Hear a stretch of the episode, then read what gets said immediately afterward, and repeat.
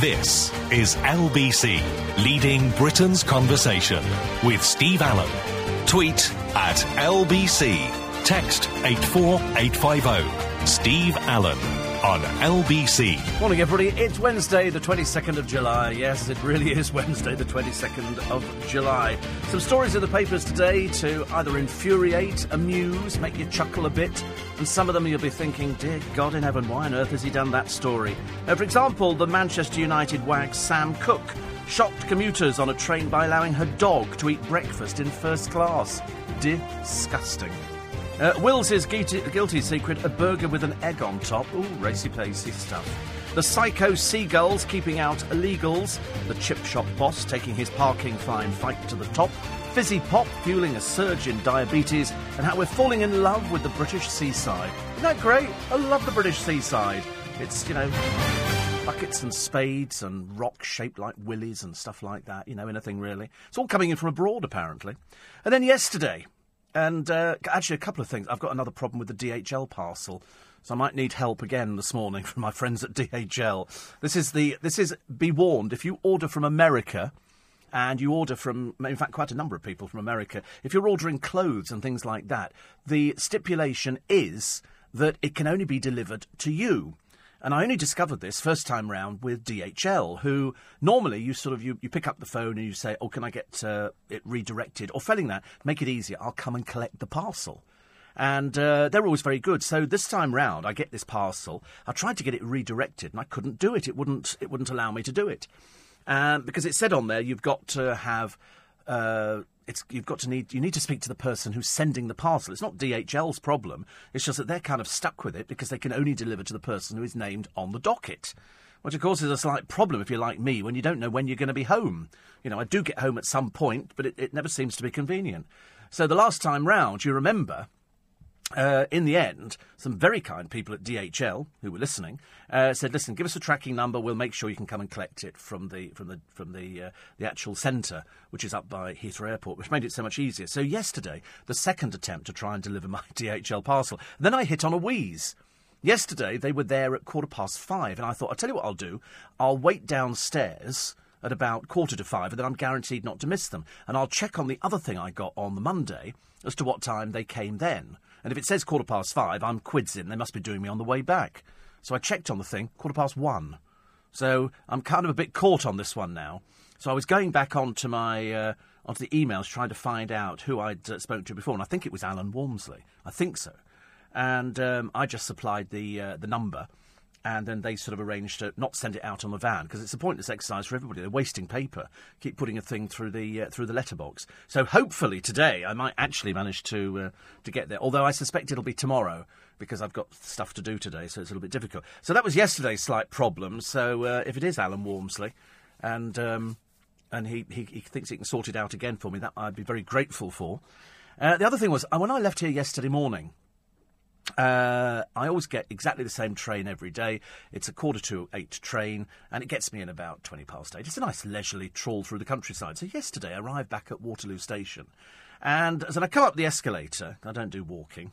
In fact, I didn't think there were any stairs actually for this particular bit. It's all escalators, and um, and there were an unusual amount of people at the top of the escalator. An unusual amount of people, generally associated with either a train has broken down or there's been some sort of incident or a strike or whatever it happens to be. And so I sort of thought that's unusual. Didn't think anything, anything more about it. Walked along to sort of my bit of the platform, which is up by sort of the 17, 18, 19, 20s, and. Um, again, even more people up there read the leaderboard, and it turned out that somebody had had obviously a very, very bad day and had decided to throw themselves in front of a train. And it was somewhere between, I think, Wimbledon and Clapham Junction. Well, the problems that it causes are absolutely immeasurable because they cannot just sort of keep the trains running. They have to stop them on the particular lines. And uh, it's happened quite a number of times recently. I think the amount of people who have decided to end their life under a train has increased. There was something like last year 232 people who'd committed suicide, which is a huge amount of people. It's huge, and but I didn't. I, I wasn't being particularly selfish at all because all I kept thinking was, well, this person must have been so depressed that they couldn't think of anything else to do apart from in the morning rush hour to throw themselves in front of a train. So it must have been ghastly for the people there, ghastly for the train driver, so many people affected, and then, of course, other people. It didn't bother me because I didn't have to rush to get home. I was, I was going home. I wasn't having to go into work, otherwise, there'd be phone calls all over the place. And so I sort of stood there, and trains were cancelled, and trains were delayed, and uh, there appeared to be no end in sight. And I was sort of thinking, wait a minute, should I go and get an underground train? I can get an underground train. That's actually easy peasy. I can go and do that. But it just takes an age, and it's it's a bit tedious. And I like going on the overgrounds. So anyway, eventually, then a train came up, and I forget where it was going to, but I was looking down the list on the leaderboard, and it said Syon Lane. Now you remember Syon Lane featured on the programme the other day because I inadvertently got on the wrong train. Eventually, it ended up back at Twickenham, and. Um, and I thought, sign that. And there were so many people getting off it. I've never seen so many people getting off it. I thought it was an out of the way station that was used by about three people and a dog.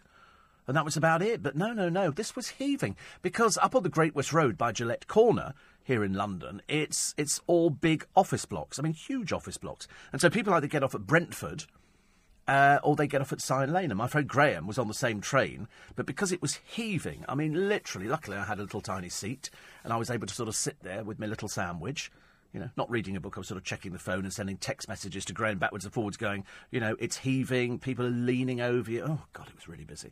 Anyway, get to Syon Lane, and uh, everybody dis- disembarks. So, what were they doing at Syon Lane on that morning? Bearing in mind, you're trying to get more than a thousand people off a train and up a tiny staircase onto the main road. They decided to check tickets. Well, of course, as you can imagine, you find the usual bunch of crooks on every train who've managed to cheat the system. So, that took a bit of time. We come out of there, and then we have to go down the road to go and get a bus. And within about three minutes, there was a bus there. So we got back in home. It was about 20 past nine. So a little bit later than usual. In fact, quite a bit later than usual. But at the same time, I thought it, didn't, it was no hardship to me. I didn't mind. I didn't pay for the, uh, for the transport. Apart from on the train first time round. But it was, it was all, all good, but you just feel immensely sorry that somebody decided to end their life yesterday because they were so fed up or so depressed and the only thing that they, they could think of was by throwing themselves in front of a train, without thinking really of the disruption it causes to other people. But at the same time, I took great delight in thinking, well, at least they'll be remembered. At least they'll be remembered. So many other people who take their own lives, nobody gives them a, a third glance. They don't even bother with them, do they? So that was that was yesterday and uh, and then I had the clearance of all clearances. I've I'd taken out of the car about three years ago, four years ago, it could be. Lynn might have to correct me um, a boot liner, and in the boot liner uh, is all of my stuff. I've saved all sorts of stuff over the years, DVDs and little bits and pieces, and just everything. Anyway, it was full up to the brim. And Lynn said, "We need to clear this out. Let's clear it out." So we, be- I became ruthless. I became like a man possessed, throwing this stuff out with sort of wild abandon. And in the end, I was picking up wadges of, of CDs and stuff like that, which I'd bought over the thinking, what? They've been sitting there for four or five years. If I've not looked at them now, I'm not going to bother looking at them again, am I? So they all got thrown out. And then I found loads of batteries that I didn't know I had. Uh, so all in all, it, it, was very, very therapeutic throughout a vacuum cleaner, throughout a lovely rug, which actually one of the neighbours, we put it on top of the rubbish bins, and one of the neighbours took it. Because it's actually a really nice rug, and I, I bought it ages ago, and it's red, but it's got silver threads in it. It, it sounds ghastly, but I promise you, it's really quite, quite wonderful. And I was going to put it in the bathroom I know, slightly peculiar. And then in the end, I didn't put it in the bathroom. I don't know why. I just decided not to. So anyway, she took that, so she was very happy. we had a major clear out. I've still got one more cupboard to go downstairs, and then we'll all be there. And so then Lynn said, "Oh, DHL have tried to deliver your parcel again." And I said, "Oh, right." and uh, and so we sort of we sort of got there we sort of got there, and it was uh, it was all quite nice actually. It was it was a lovely day, and then we ended up. Come here, you stupid computer. Uh, we ended up with a nice bottle of prosecco on the patio, which was fabulous, and. Um, Gary Taylor's back again. this is because this is this is from DHL. This was my this was my saving grace again. So uh, Gary's contacted uh, Alan, and now I'll wait for Alan to contact me. I can give him the DHL number. So, do you know, it's so nice having people who are out there. It's like having a social secretary, Gary. It seriously is. It's, but it's, you can imagine the frustration, can't you? I'm going to learn next time. I'm not going to order them from the States. To, it's easier to fly over there and buy the blasted things. But uh, uh what I'll do, as soon as uh, Alan contacts me, then I'll give him the number, and then I'll nip up there tomorrow and go and collect them tomorrow morning. Thank you for that. Thank you. I'm very grateful. Oh, things we need to do for each other. No, but I'm sure I could do something for him. I'll, I'll have to.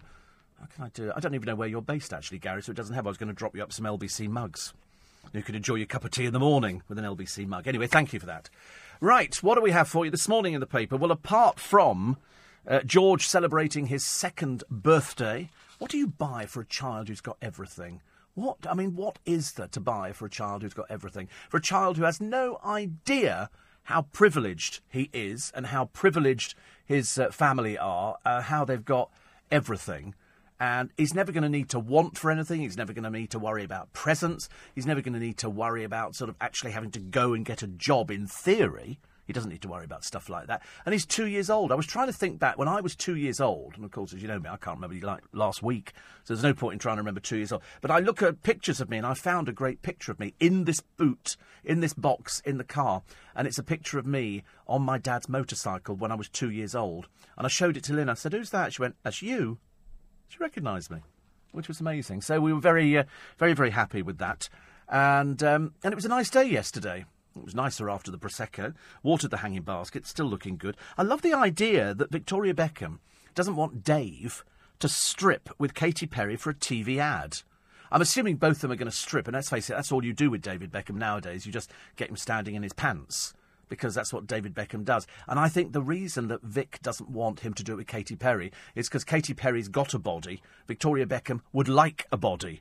And so, you know, David might be sort of looking at Katy Perry going, is that what women look like? Because he's been used to a stick insect with two peas stuck at the top of it. You know, he hasn't actually realised. And I am not being rude at all. I mean, there is nothing of her. I've, I've, I've had her in the, well, I haven't, but I mean, in the studio. She's been in, the, well, I mean, I wouldn't. In the studio, she's been in here, and she's, she's sat next to me. In fact, the whole family sat next to me. And, um, and she's thin. I mean, she, she makes Cheryl Versace Vicini spag bowl, bolognese, uh, look almost fat. Seriously, there's nothing of her. This woman doesn't eat. Whereas I came in this morning and I'm going through a health kick, as you know, at the moment. My body is a bit of a temple. And, uh, and I was with some, some younger people yesterday. In fact, I was with some depressingly young people yesterday. And, and I suddenly realised that when you're young, you can eat anything you like. When you get to my age, above 25, you know, every little tiny cream cake that you eat seems to go on your hips. And I don't know. So I've started, I'm going on a health kick. So I got some bananas yesterday, gave two to Will. And I've eaten one this morning because somebody said to me, you don't want to eat too many bananas because apparently too many bananas is bad. So as opposed to having a lemon drizzle cake or a Victoria sponge, which I have also brought with me, uh, I've had uh, an, um, um, two oranges and a banana today, and that's going to get me through the programme with a bit of help from DHL. Anyway, it's quarter past four. Steve Allen on LBC. Thoughts. Happy thoughts this morning. We like happy thoughts on the programme. Nick Ferrari at breakfast this morning. Should Sir John be forced to accept help to roll out his Iraq inquiry report? Is the game up for Labour, or at least one generation? Tony Blair's giving a speech about the Labour leadership, and we hear from a friend of the murdered teaching assistant and anti knife campaigner who was stabbed to death at the weekend in Enfield. That's uh, Nick Ferrari this morning with the morning news after seven o'clock. And I don't know who's actually doing the papers for Nick Ferrari this morning. It doesn't actually have who's doing his papers. It must be somebody really, really special. Do you know, I tell you, we work fast in this business because having, having heard from Gary Taylor from DHL, now we've heard from uh, Alan Walmsley, who's up at Heathrow, and, uh, and I, shall, I shall send you the number straight away, Alan. Thank you very much indeed for that. It's terrible, really, isn't it, when you've got to use a programme to try and get your blooming Tommy Bahama shirts. When I went there last time to DHL, the lady up there uh, said to me, Shall we get a lot of this?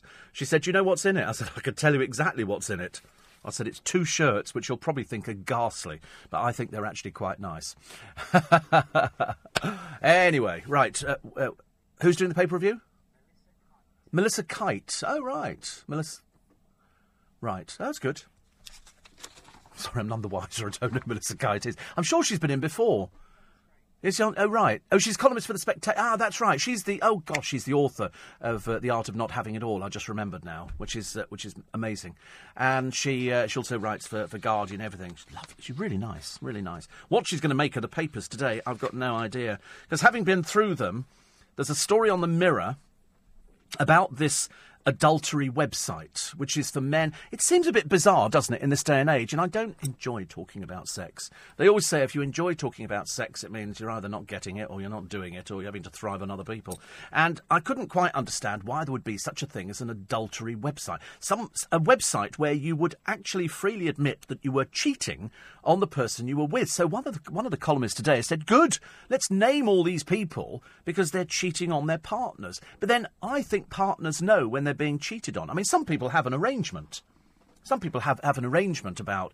Uh, about things like this, and so they have what they call an open marriage. Seems a kind of pointless, a pointless thing, doesn't it, to have an open marriage? You know, either you're going to get married or you're not going to get married. What's the point of getting married to somebody only to cheat? Because it means you're not satisfied by one person. Uh, but anyway, obviously, the, the site exists now because people are far more sexualised than they ever were. Small wonder you read stories about, you know, girls of 12 getting pregnant because everywhere you go, we were just discussing during the break of, of how, um, how easy it is to access sexual things on the internet. In my day, you had to go to the library and take out National Geographic to see women with big jugs. It was, uh, it was quite difficult, you know, to actually. to actually go out there. I mean, they didn't have anything, although since the internet, I've suddenly realised that there is something called, wait, wait for this one, Victorian porn. Even the Victorians had porn. It's exactly the same as our porn, apparently, they tell me, the experts, people who've seen it, only they've got crinolines on and stuff like that. It's slightly bizarre, slightly bizarre. And, um, and so the internet has opened up all sorts of things. People can now sit in their bedrooms and access this. Me, I, I sort of do Lego sites you know, because I'm interested in, in Lego, because we never actually could afford stuff like that when I was a kid. But I understand, I suppose, the need for having an adulterous site, because it's got millions of people around the world. And in fact, you know that, I mean, ever since I have mentioned naked people on the programme, uh, I've been invited by a site to be their mascot. And it's a site where men can be naked with other men. We could probably try it in here this morning. I did, uh, I did do it well, only if everybody's in agreement. I don't want to be the only one standing on the chair by myself in my pants. Okay, I want to make it worthwhile. And um, we did do. I did do a program naked once.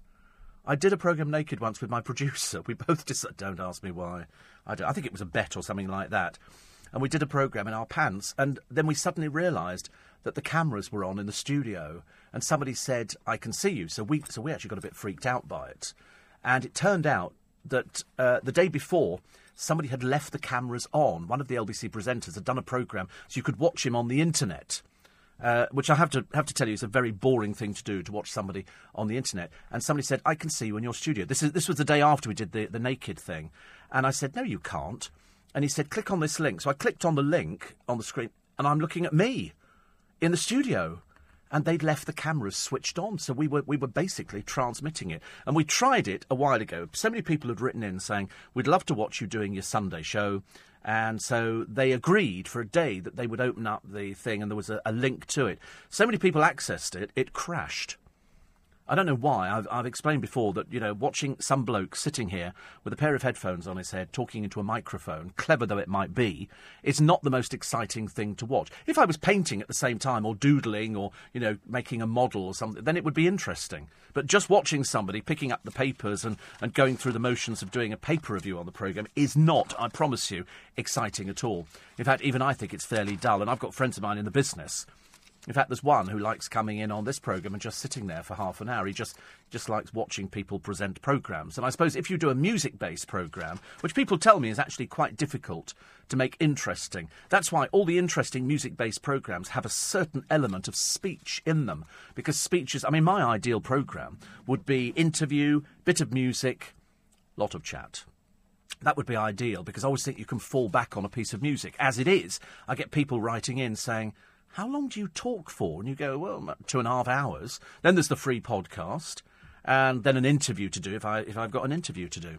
So, but that's what you do. That's what I was I was trained to do years ago. Some people go, oh, I couldn't I couldn't talk for that long. I could probably do about three minutes, and then I'd dry up. I said, well, you never dry up Why would you dry up? I've, I've never ever considered the thought. I've had a few days where I've sort of wandered off at a tangent and talked about stuff where I've thought, what are you talking about, Stephen? I mean, sometimes even I'm not uh, not aware of what's going on on the programme because it just it just flows, and then sometimes something will pop into your mind and you'll go, oh, that was what I was going to tell people about the other day. I remember the, there was this story that came up, and then people say to me, but that story you were telling us about, you know, the chip shop boss, what is it? You didn't get round to it the other day, and then I was telling people I mean, I did it in the office earlier on to a friend of mine. I said, Nigel Mackenzie has died.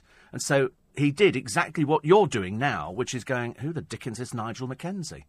And I said to him, Nigel Mackenzie's died. And he said, Who's Nigel Mackenzie? I said, I'll tell you later. And that's what they call in the business a tease bit like being a pole dancer, a little bit of a tease, a little bit of showy showy, a little bit of not showing too much. And so when I say Nigel Mackenzie, unless you've actually Googled him now, you don't know who he is. I'll tell you to put you out of your misery and save you going to the computer at this time of the morning. He's the man who invented banoffee pie. He made banoffee pie. Now, I've never had it. I've seen it, but it looks a little bit sickly to me. And it's, I'm reliably informed, what you do is to make it, you do a pastry base, I think, and then what you do is you cut, I think, bananas. I might be wrong, banoffee pie. And you cut bananas and you, and you line the bottom of the base of this pastry case. And then you get um, a tin of condensed milk or evaporated milk. I can't remember which one it is. Could be either of them. And you boil it with a sealed tin. You put it in a pan of water, bring it to the boil, and you boil it. Once you've boiled it for however many minutes it takes, you then let it cool down, open it, and the condensed milk, I promise you, it is the miracle of all miracles, it's turned into toffee. Hence, banoffee pie. And then you pour this over the bananas and stick it in the fridge. And then you can have it with whipped cream. You're feeling a bit hungry now, aren't you? I can tell. It's that sugar rush. The only reason is that I can't eat it is because it's a bit it's a bit too much. The one thing I adore, which I can hardly ever have because it sends me completely round the bend, is jelly. I used to love or trifle. I have, I'll have to be honest with you, I have in the past bought a trifle. I've had to scrape a lot of the cream and the custard off the top, and I've just eaten the sponge and the and the jelly and the fruit and everything else. But then sometimes I've had a bit of the cream and it's delicious. I had some uh, Greek style yogurt the other day. It wasn't actually Greek yogurt; it was Greek style yogurt, but it was no calories and I had that over some strawberries, and that was particularly gorgeous. I mean, that was particularly wonderful. And uh, so I, I, can make myself ill walking around the supermarket looking at all the different trifles. Posset I like. Have you ever had posset? That's delicious. That's sort of like a yogurt. And I had a lovely yogurt the other day, and it's apple, Bramley apple and something else, I think. And I'm convinced it's got way too much sugar for me because I know that if I eat it before I go to bed, I'm going to wake up about three times going, I need to go to the toilet. It goes through me very, very fast indeed. Very, very fast indeed. So uh, the, uh, the adventures of Steve Allen and the, the dessert department, anywhere, it doesn't matter. I can't eat profiteroles. We used to have a chef on LBC years ago called Glyn Christian, and Glyn used to come in on the, on the breakfast show and he would always bring something in every day. And one day he brought in profiteroles. And I suddenly realised how lovely they were. But it's choux pastry with sort of cream and then chocolate and then toffee drizzled over the top. Oh, you call them profiteroles, do you? What did I call them? Profiteroles. What? Are we being nitpicky about my pronunciation? Profiteroles, as opposed to profit. It doesn't matter, does it? What's it? Does it? Uh, anybody else complaining about my pronunciation of something, or is it pronunciation? No, it's pronunciation. Can't believe you picked me up on profiteroles. Profiteroles, profiteroles.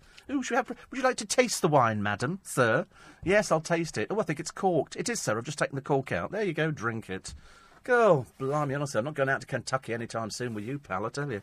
You'll be going there. Sorry, is, is this lightly dusted in herbs and spices made by Colonel Sanders, who's dead? You know, any any clues on that one? Of course, if he if he discovered something else before he discovered chickens and how to sort of turn them into something even more disgusting than he thought they were first time round, the clue is in the title: fried chicken. You can't have it all the time because it's really it's fried. Take it out the box. The box is dripping in fat. I tell you, but it does taste quite nice. But then I also like spadulicae. I'm quite good with spadulicae and uh, you have those with sometimes cheese and butter, a little tiny. So- oh, you call them spud, you like, do you? Oh God, what a snob you must be! It's four thirty. Steve Allen on LBC. I'm halfway through typing my number into Alan Walmsley. I mean, come on, give me a break. I'm just going to type. No, I, I'm doing it. I'm doing it. Not after you've criticised me about the uh, pronunciation of profiteroles. Can't believe. I mean, oh dear, honestly. Do you call it jelly or is it jelly? Or jello? Mean, I think not. Not what, what's Oh, Jello is, is American, is it? Is that the American jelly? Right, and, and is that jam, Jello? Right. Oh, oh, j- jelly is jam. What, what, what's Jello then? Jello is jelly. They're so odd, aren't they, in America? So odd. Wait, a minute, I've just got to type many. Uh, as you can tell, I'm the slowest typist in the world. I'm what's known as a one-finger typist. Uh, many E H A N K S. There you go. Many thanks. Paul, honestly, they must hate me down at DHL. I must admit, they go, he's back again. He's ordered more of these blasted shirts again. anyway, so um, I, I do watch, on occasion, The Only Way is Essex. I'm not a huge fan of it. I think it's now got beyond the joke. They're all slightly peculiar, they're all slightly cracked, they've all got huge flaws, and uh, they don't understand because nobody explains to them because they're simple. Um, you know, nobody explains how to get through life, and they can't get through life. And so what you end up with is you end up with an awful lot of flawed people who who spend most of their time crying. And so somebody decided that they would do a um, a little chart of who has cried the most times, the top ten wailers on the programme, and it's actually quite uh, quite funny because these are the people who have cried the most, and they are the drips of all time. These are the stupid people. What are you crying for? You know, I cry to film. I don't cry over a relationship or something like that. So, in uh, in reverse order, which they do on all the best programs, at number ten, the one who cried eight times in the last series, Ricky Rayment. Nine times and this must have been. Oh, they must be looking actually of. Uh, oh, during the show's history. This is the show's history. Oh, right. Ricky Rayment eight times. Lauren Goodger. Good God, she's not still around, is she? Nine times. Lauren Poppy ten times. Chloe Sims and Joey Essex eleven times. Fern Foulmouth McCann, ugly potty mouth woman, seventeen times. Gemma Collins nineteen, but she deserves it. Lydia Dim 21 times. drippy woman. Uh, Danny Armstrong, vile, 21 times. Lucy Mecklenburgh spent most of her time immersed in a box of Kleenex, 26 times. But top of the list, everybody's most boring person, Jess Wright. 29 times. She. Grow up, you stupid baggage. Oh dear, how we laughed, how we laughed, how we laughed. How these people get through life, I'll never know. Seriously, I don't understand how they actually make it from day to day. You look at Lydia Dim, and, uh, you know, just even putting clothes on for her looks like it's a bit of an effort. Joey Essex has practically had his day. Although last year, they, they tell us, the latest accounts last year, £420,000. Now, that's what he's, he's turned over, £420,000, which is very interesting. So work it out for yourself. I mean, he actually earned more than the Prime Minister but then you would expect him to. But then you see, I think next year it will drop because he's coming down. You can always tell when, when somebody's on the wane when they start turning up on chat shows, little sort of game shows where it's 300 quid a pop. So 420,000 quid last year. So take off 20% for his agent, if indeed it's uh, as little as 20%, and his 420,000 goes down. That would be £84,000 would go out in commission to the agent. So you're now down to £300,000. 300 and a bit. Then you've got to take off the tax. Okay. And because his, his accounts are published, he can't escape with anything, you know, so there's no danger. And so when you actually come down to it, he might be looking at maybe £200,000. And that, now that doubled from the year before, which was 265,000. So not as much as you think. So by the time, because somebody wrote to me a while ago, some poor old deluded baggage who goes, he's a multimillionaire. He's nowhere near multimillionaire. He's so far away from it. It's laughable. Because by the time you've taken out the cost of buying his car and his watch and all his other stuff, he hasn't got anything. It's, it's dropped down quite considerably. It sounds very impressive, £420,000. But I know loads of people who earn money like that. And by the time you've actually taken it away and it comes down to what you earn at the end of each month, he's, do- he's doing well, but I think next year it's going to drop.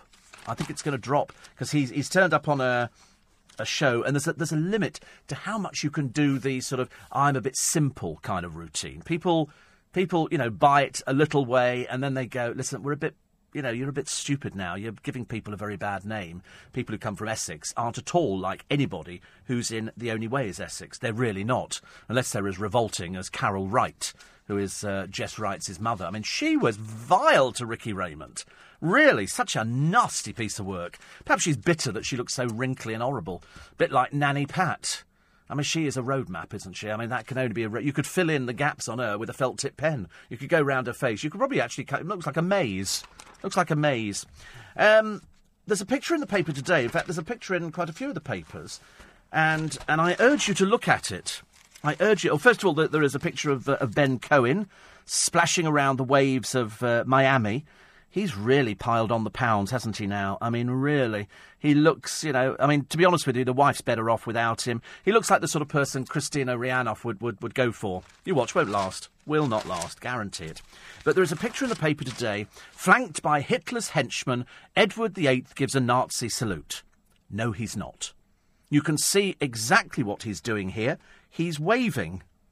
It's a wave. To all intents and purposes, this is a wave. You look in the Daily Mail today and you'll go, that's not a Nazi salute. A Nazi salute is, you know, with the hand outstretched. If it's bent to one side and he's holding his hand up, that's a wave. He's waving. And when you see the other one, he's waving. You know, the Daily Mail, they're either particularly stupid or their royal correspondent hasn't got the faintest idea what a Nazi salute looks like. Go into the archives, dear. They'll show you this is a wave. He's flanked by people. He's waving to the crowd. He's not giving a Nazi salute. God in heaven, honestly. There's dumb journalists and there's really, really dumb journalists. Terrible, terrible.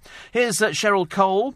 Good, it's amazing. Uh, sorry, Cheryl Spagbol. I do beg your pardon. So, from literally a week ago when she was looking ghastly and anorexic, all of a sudden now they're going, here she is, it's a healthier Cheryl. No, it's the same Cheryl. It's exact. Don't believe a word that she's now sort of, you know. I mean, where she gets these outfits from, I've got no idea. This one is absolutely appalling. It really is. It's a they, they, they call it a retro dress with a high pink collar. It looks ghastly. And the trouble is because because of the fact that Cheryl is not a model, everything she's worn so far. I mean, two weeks ago she wore that ridiculous sort of halter top kind of thing, showing the uh, the sort of the flesh, and then she had that ghastly dress the other day. Perhaps there's some company that's paying her to wear this stuff. It's absolutely awful. It really is. And they said because she's had her hair cut, um, it's still exactly the same person. Skinny legs. I'm surprised she's able to stand up. But the clothes she's wearing are ghastly. I mean, even worse clothes, you know, worn by Lewis Hamilton. We all know how badly he dresses. In fact, you know, I think three of the papers did a thing. Is this Britain's worst dressed man? And the answer is absolutely. But perhaps they're paid by companies. Excuse me. Mm. Perhaps they're actually paid by companies to wear their outfits because you wouldn't seriously go out and buy this stuff. I mean, you just wouldn't because it just doesn't suit them. It doesn't look right. You know, it's it's sort of understated. It's like every time you see poor old Lydia Dim from Towie out in an outfit, she looks like an old lady. She's dressing like her mother. You know how badly dressed she is. These people are badly dressed, but they obviously sort of think that you're going to go out and buy their outfits, which I don't think you are. Um, Phil says, I did watch Towie at the weekend. Can you please tell me if I'm right or wrong? At the end of the credits roll by, I've got a sworn it said Gemma Collins dressed by Millets. I know. She, well, the only thing she can wear are tents. She's, uh, she's way too fat. Way too fat. Uh, almost borderline obese, I would have thought. And uh, she hasn't helped herself. Foul mouthed. And there is a picture today of a couple uh, in, a, in a phone box at it and the girl looks remarkably like Gemma Collins. The bloke's got sunglasses on in a phone box, I ask you. And so somebody obviously went past and took pictures. It's a bit sad and tragic, and no doubt by the time we get to tomorrow, you'll see this, uh, this pair of chavs in a glass phone box at it. I mean, I, I, you can't understand it at all. Uh, there's also a picture. Sarah Vine says, I'm all in favour of breastfeeding. Before we go, we're not going down the route of breastfeeding on the programme today. And uh, I understand, she said, that mothers need to feed their babies in public. Again, been there, done that, had my fair share of disapproving looks. That said, it is perfectly possible to feed a baby without whipping out your watsits and waving them in people's faces. It's both rude and, for the most part, unnecessary exhibitionism. But celebrities like Tamara Drippy Old Ecclestone, who's taken to posting pictures of herself breastfeeding her year old daughter on social media, aren't just exhibitionists, they're full time narcissists. Narcissists. And she is. She's a poor old Tamara. She's not the brightest penny in the box. This is the woman who didn't know what toast was. Do you remember? That's how thick she is. That's how thick. And so she prints pictures of her baby breastfeeding. You know, I mean, she isn't just an exhibitionist. She's a bit simple. Little bit simple in the head. It's not her fault. She can't help it. She, uh, she obviously hasn't got the finer things in life. Uh, it's a classic case of loads of money, no brain. Loads of brain, no money. Uh, Julie says, please wish Kevin the Legs Milkman it's a very happy birthday today. And in fact, loads of people have written in and uh, and said that it's his birthday. Wish him many happy returns of the day. In fact, I think we've actually got a couple of birthdays. I am pretty certain it's a couple. Uh, Noreen says uh, Prince George is two, Kevin is 37. Really? and anybody else sharing their birthday? So two birthdays today. Of course, we, we didn't we don't know really Prince George at all well, do we? We don't know Prince George at all well, but we do know that um, that he has a, a birthday. Uh, unfortunately, says Jackie, the 10 milligrams of diazepam stops me from being there at 4 a.m. So good morning anyway. 10 milligrams. Honestly, I'm surrounded by people on medication, Jackie. Don't don't worry about it. I'm exactly the same. And um, the uh, yes, it is Jackie from Paddock Wood and her friend Karen, along with Terry from Twickenham, wondering if this is the gentleman you talked about. Says Paul in Manchesterford. Yes, that's him. I tell you who. He, I don't. I don't know his name. I don't know his name, but he walks down the street wearing these clothes. His his wife, who I pointed out the other day, uh, died a few years ago now, but he always raises his hat to ladies. He, he's he's obviously from a different generation from the rest of us. He's always very smart. He has uh, he has lots of different uh, outfits. He does look very smart. He's obviously advanced in years, but that is the one that I talked about on Tuesday's show, Paul. So there you go. Uh, Junior says home from Turkey, uh, going back Friday. So uh, hope is all uh, is is well with you as well. I was going to do the weather, and then I thought I can't be bothered actually today. One Direction are playing uh, Edmonton, Alberta, Canada right now. It's evening. Will we ever be the same? Ever, says Jean. 50,000 screaming teenagers at an outdoor stadium. Thankfully, I'm miles away. Will they ever return? Not likely. This will no doubt be their last. Love seeing your flowers, says Jean the other week. Yeah, they, they came out quite well, actually. I cannot complain about them. In fact, even Lynn said to me yesterday, she said the flowers have turned out really nice this year. They look really good. I said, yeah, it takes um, takes a little bit of, um, you know. uh, Vanessa says Jess Wright was on Lorraine yesterday promoting her novel. Will she be in on in on in? Will she be on, in conversation? She can't have written a novel. I mean, that's she's not intelligent enough to write a novel. I don't believe it. It's probably another one of these ghosted things. I mean, it's you know, it's it's just a bit tragic and sad, isn't it? I mean, who in God's name is going to buy that? Who is going to buy that? Nobody is going to buy a, a, novel from Jess Wright. I mean, she is the most boring person on Towie. You know, you'll buy a book from Steve Allen, and thankfully you are, but hers will be in Poundland before you know it. Who would buy a book from her? Who seriously would buy? I wouldn't even buy Kellie Maloney's book, and she's in the paper today. Kellie Maloney, who used to be Frank Maloney, just in case you've been sort of, you know, on a planet somewhere where they haven't got any intelligent life and they can't tell you about these things. And Kellie Maloney's in one of the papers today saying, I'd like to do loose women, I'd like to be on the panel. No, it's, it's loose women. I know technically you think you're a woman, but it is, you know, people who are born women, not people who are born into the wrong bodies. And that's why it just wouldn't work. It's never going to happen like that. Unless all of a sudden somebody on the. I mean, mind you, look at Coleen. Who knows? Who knows? Stranger things have happened. And then poor old Kellie Maloney, who's just you know, desperately attention seeking, and it's become so tedious for everybody. They go, oh, not Kellie Maloney again, which sends out the wrong signals. Uh, and then said, Oh, I'd like to do a chat show with White Dee. Listen, darling, nobody wants to see a chat show with you, let alone you and useless White Dee. Thank you very much indeed. It would never happen. Nobody'd be commissioning anything like that anytime soon. Two egotists talking about themselves. I'd rather see you both on a weight loss programme. That'd be more interesting, wouldn't it? Uh, there's also the, uh, the Labour fight to survive. Who are they voting for? Corbyn, apparently. Corbyn streaks ahead of uh, loads of other people. We've got another name from Big Brother, having told us that they're going to put in, who did they say so far? That dreadful Dan Osborne, who we came up with uh, yesterday, and uh, Danniella Westbrook. It's going to be all the trolls, isn't it? All the trolls. There's another name that they're throwing into the flame. You won't remember who this person is, but I'll tell you about them in a minute. And uh, the vanishing Arctic ice caps. No, they've grown by 40%. They're not vanishing at all. I told a friend of mine this morning. I said, they're vanishing. He said, he said uh, I, I, oh, I said the story is that they were vanishing, but now they're not. And he said, no, they are vanishing. I said, no, they've increased by 40%. 84850 steve at lbc.co.uk, 14 to 5. Steve Allen on LBC. Morning, everybody. 11 minutes to 5. I know, ridiculous o'clock, isn't it, really? But once you get used to the time, you think this is perfectly normal. I think this is a perfectly normal time of the day. Gary downstairs said to me, said, How long, how many years have you been doing this uh, programme? I said, I can't remember. I said, It's six years? I don't know. I, I think it's quite normal now. Um, my whole life is, is geared around getting up in the early hours of the morning. I function much better at this time than any other time, which seems rather odd because most people can't stand getting up at this time of the morning. Uh, Johnny's still in Belfast. Somebody says, why don't you order your parcel to your work address? You can't. It's got to go to home. That's the whole thing about it. Just in case it goes missing. Uh, and they don't like, you know, parcels going missing. Darren says, I now know you were right about Blackpool. It is the pits. The sooner I can move, the better. Uh, the railway incident yesterday explains the crowd in Surbiton, says Ian.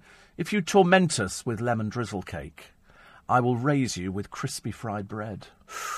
Ooh, I've got Victoria Sponge as well. Victoria Sponge and lemon drizzle cake and bananas. It's all very exciting. uh, have you seen the image of Michael McIntyre taken outside the uh, the studios? Yes, I have. It was on the day that he came in. Uh, do you ever consider your carbon footprint? Says somebody. No. No, never bother about that in the slightest. Says ordering shirts from America, I bet you could walk down the road and get the same thing locally. No, no, definitely not. Definitely not. You can't get them. They're, they're Tommy Bahamas. Tommy Bahamas. They only come from America. Uh, somebody else says you can buy the toffee already made for banoffee pie or profiteroles. And, uh, and another one says, I was down in the kitchen making a cup of tea, heard an alarm clock. It was my son's clock, and he said, I've set it for early breakfast and listen to Steve Allen. Well, there you go. It was an incredibly wise nine year old child. I think. Uh, another one here, very quickly. Um. Actually, somebody was talking um, the other day about programmes that you watch on the television that you used to watch when you were little, that now you can go and get on DVD, and whether or not you'd actually go and watch them again. And I have done that a few times. I've been a bit disappointed because sometimes they've just moved them onto DVD, and they don't they don't quite work the same. They don't quite work the same. Uh, we're trying to find the. Um, the boiling of the tin of condensed milk, uh, you definitely don't open it. You definitely don't pierce it and put it in the water. That's a pointless exercise. You just um, you leave it. The whole idea is it's sealed, and then you let it cool down again. It's not going to explode. It's a sealed tin, and then you wait for it to cool down, and then you open it. But you definitely don't open it to start with. I'm pretty certain of that. That's why it turns into the toffee. It goes from the condensed milk. Although you've got the top on it, you might as well leave it there for hours on end. Hours on end. Uh, Julie says, I had issues with the train on Friday afternoon, a trespasser on the line, uh, just after leaving Twickenham. We had to wait while they got her onto the train and the police turned up. There's lots of these people. It's care in the community, isn't it, I think? Care in the community. Um, another one here.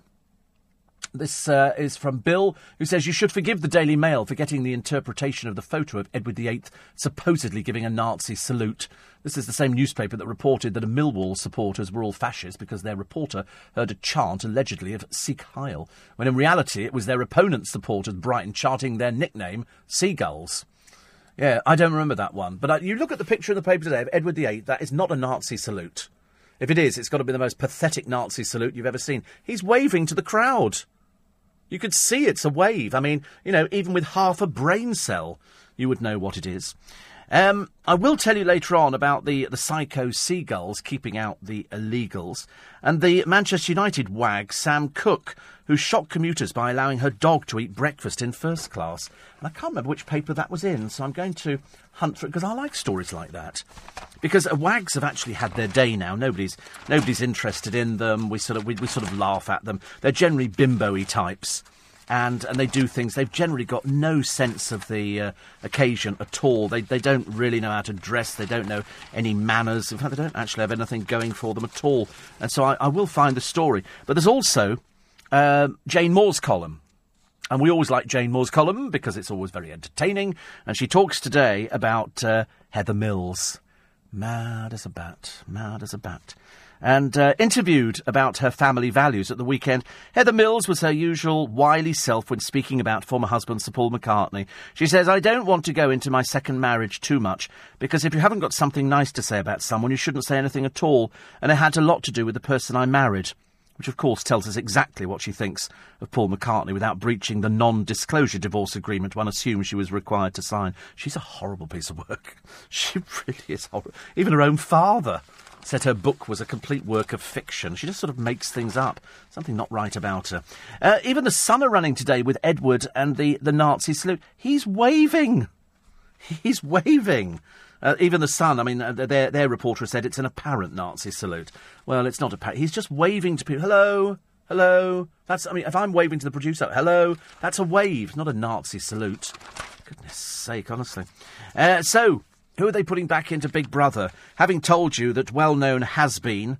Um, Dan Osborne's going in, a man for whom, really, I mean, at the end of the period, Clacton pushing off you know, would actually serve a much better purpose.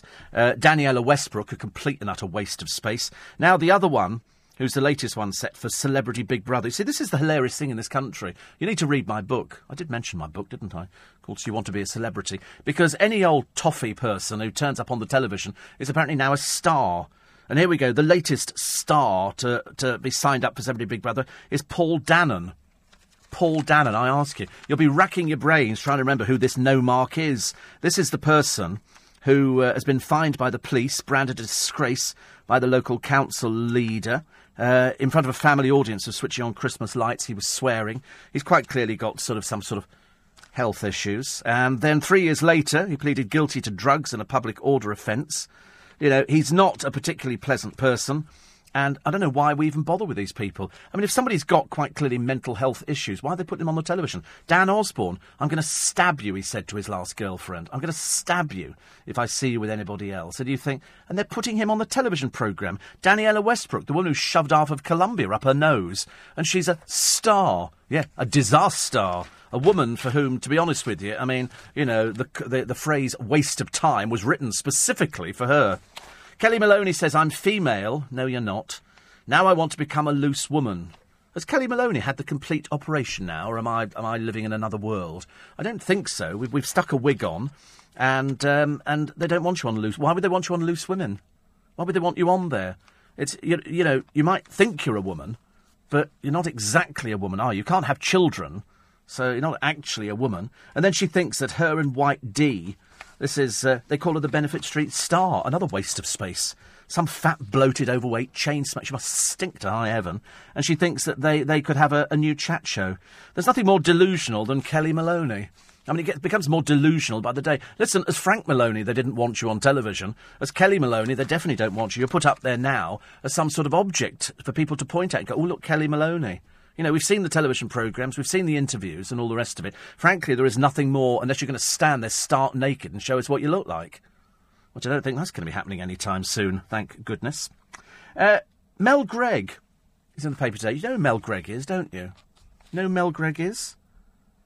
She's turned up on Celebrity Apprentice. This is the Royal Hoax DJ. This is the uh, the woman who called the King Edward Hospital in London Pretending to be the Queen when the Duchess of Cambridge was being treated for morning sickness, Michael Christian, her co host, also took part in the prank. And then the nurse, uh, Jacintha Saldana, had answered the call and then she died a few days later. But she'd tried before. This wasn't, you know, just based on this one phone call. Don't ever think that it was. Uh, but Mel Greig has now bounced back because she's now turned up in The Celebrity Apprentice in Australia. Isn't it funny?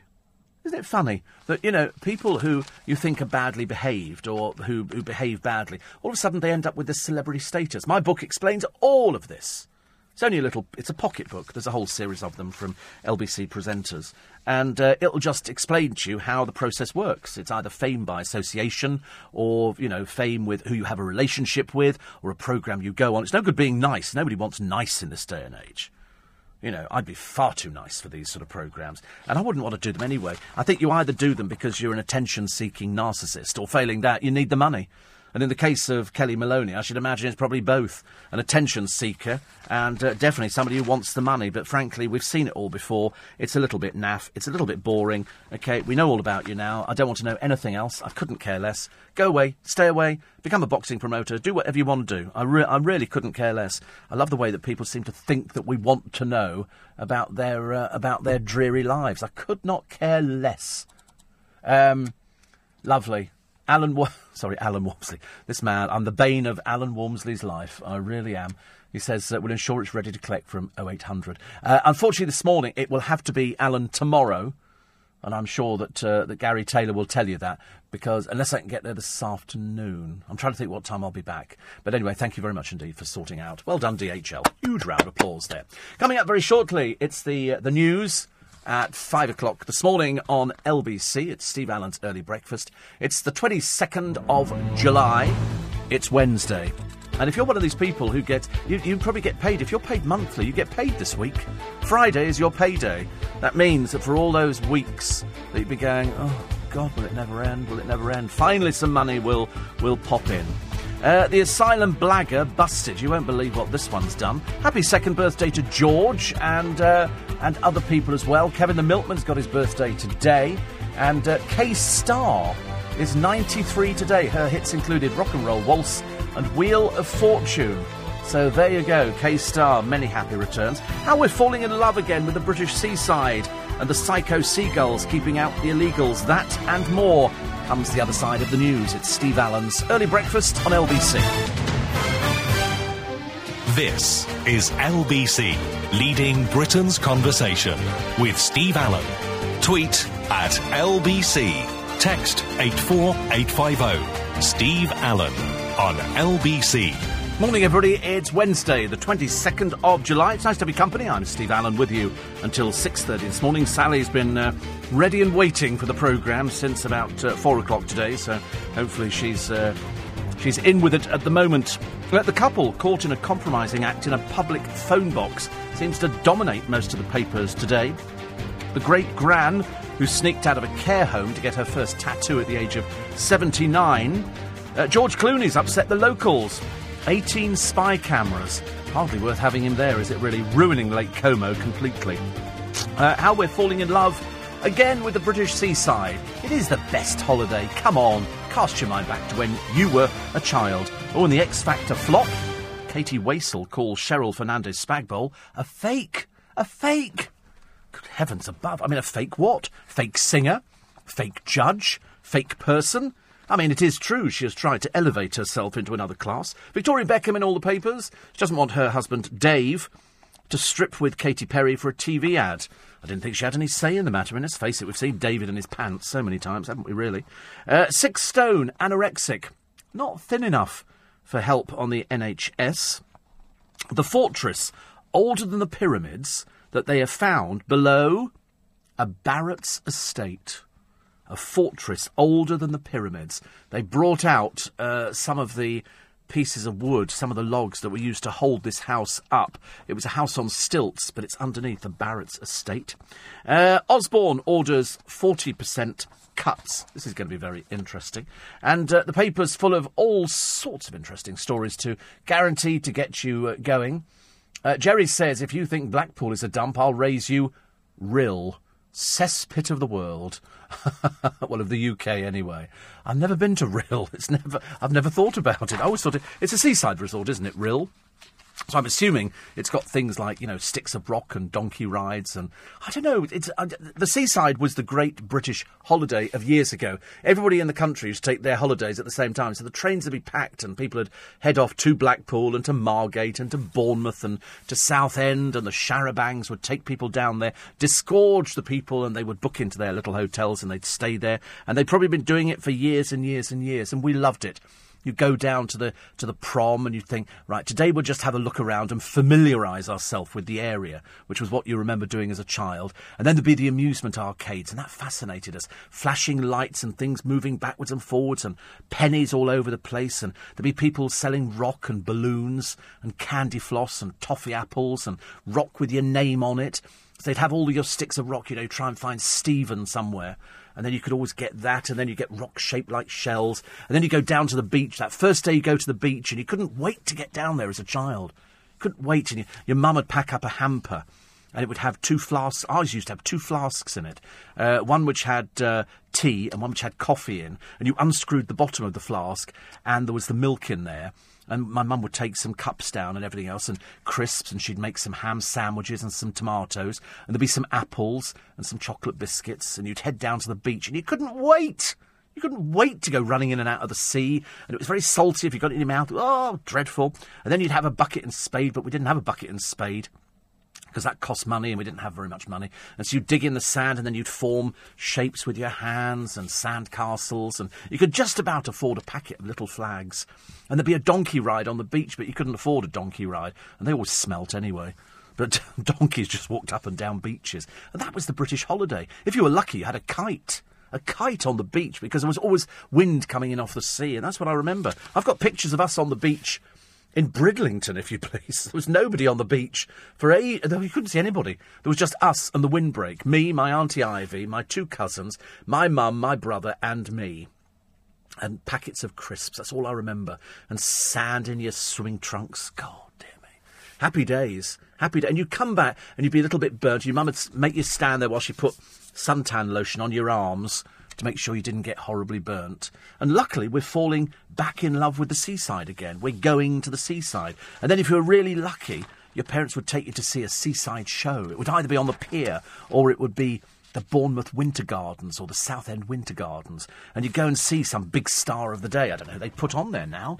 I don't know who would actually be on these places. But the, uh, the seaside then went through a decline because people discovered you could go abroad for the same price that you could stay in Bournemouth or stay in Brighton, you can go abroad. And we discovered the delights of foreign food, paella, and lots of seafood and stuff like that, and waiters called Manuel and Conchitas. And, and they did all this stuff, and then they did, oh, it was wonderful. And they did different ice cream abroad. God, that was the big thing, wasn't it? Ice cream when you went to the beach. And you'd walk along there and you'd sit there, and if you were little, you had a sun hat on. And if you weren't, you didn't. And we used to love it. And we did go abroad. And then we did caravanning holidays. That was the other cheap British holiday. But the idea of us all going back to the British seaside, I think, is fantastic. They just need to up their ante a little bit. They need to make sure they've got some really good quality tourist hotels. You know, not some of these old run-down monoliths which seem to be all over the place. Somewhere, you know, where you can go there and it's actually some sort of standard.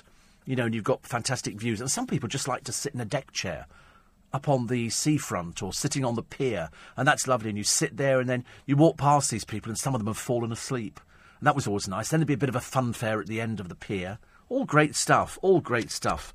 Really is. There is the story in the uh, paper today about the man that you saw the other day, the surfer who punched a shark that was attacking him, has escaped without a mark and told the predator, Thanks for not eating me. He didn't get one mark. This is a guy uh, called Mick uh, in South Africa, Mick Fanning, and it shows the fin emerging behind him, then him hitting the beast before scrambling into a boat. I mean, he says he doesn't hold any grudge. He said because we're in their domain, and I've always said that. Same as foxes. Same as foxes. We're in their domain. They, they were there before us, I think you'll find. And in the case of the shark, that's where they swim. This is my bath. What are you doing in it? I'm going to take a bite out of it. But it didn't in this case. He punched it. The shark went, What the dickens was that? And then swam away.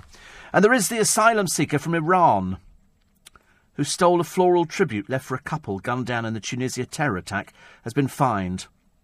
This is a guy called Cheyenne Moradisahi.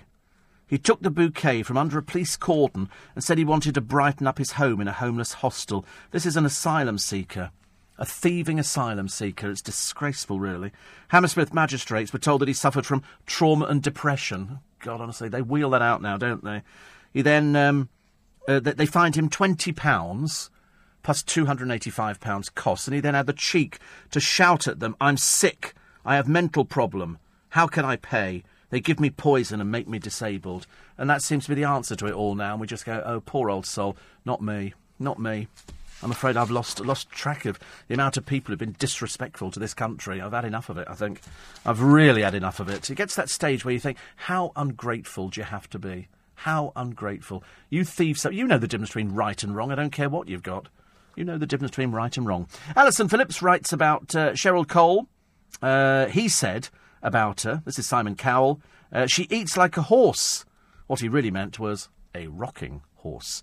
Yes, I mean, the uh, thin, emaciated, skinny little legs, I mean, just like a bag of bones that talks. And, uh, and not that well, not that well. All over the country, she says. There is uh, a group of masked men abducting our children. They entice them to run off when they've only gone down the shops and they're never seen again. Like all good groomers, they can spot an easy target. They go for the vulnerable, the stupid. They go for the ones whose parents couldn't give a fig what their child are up to.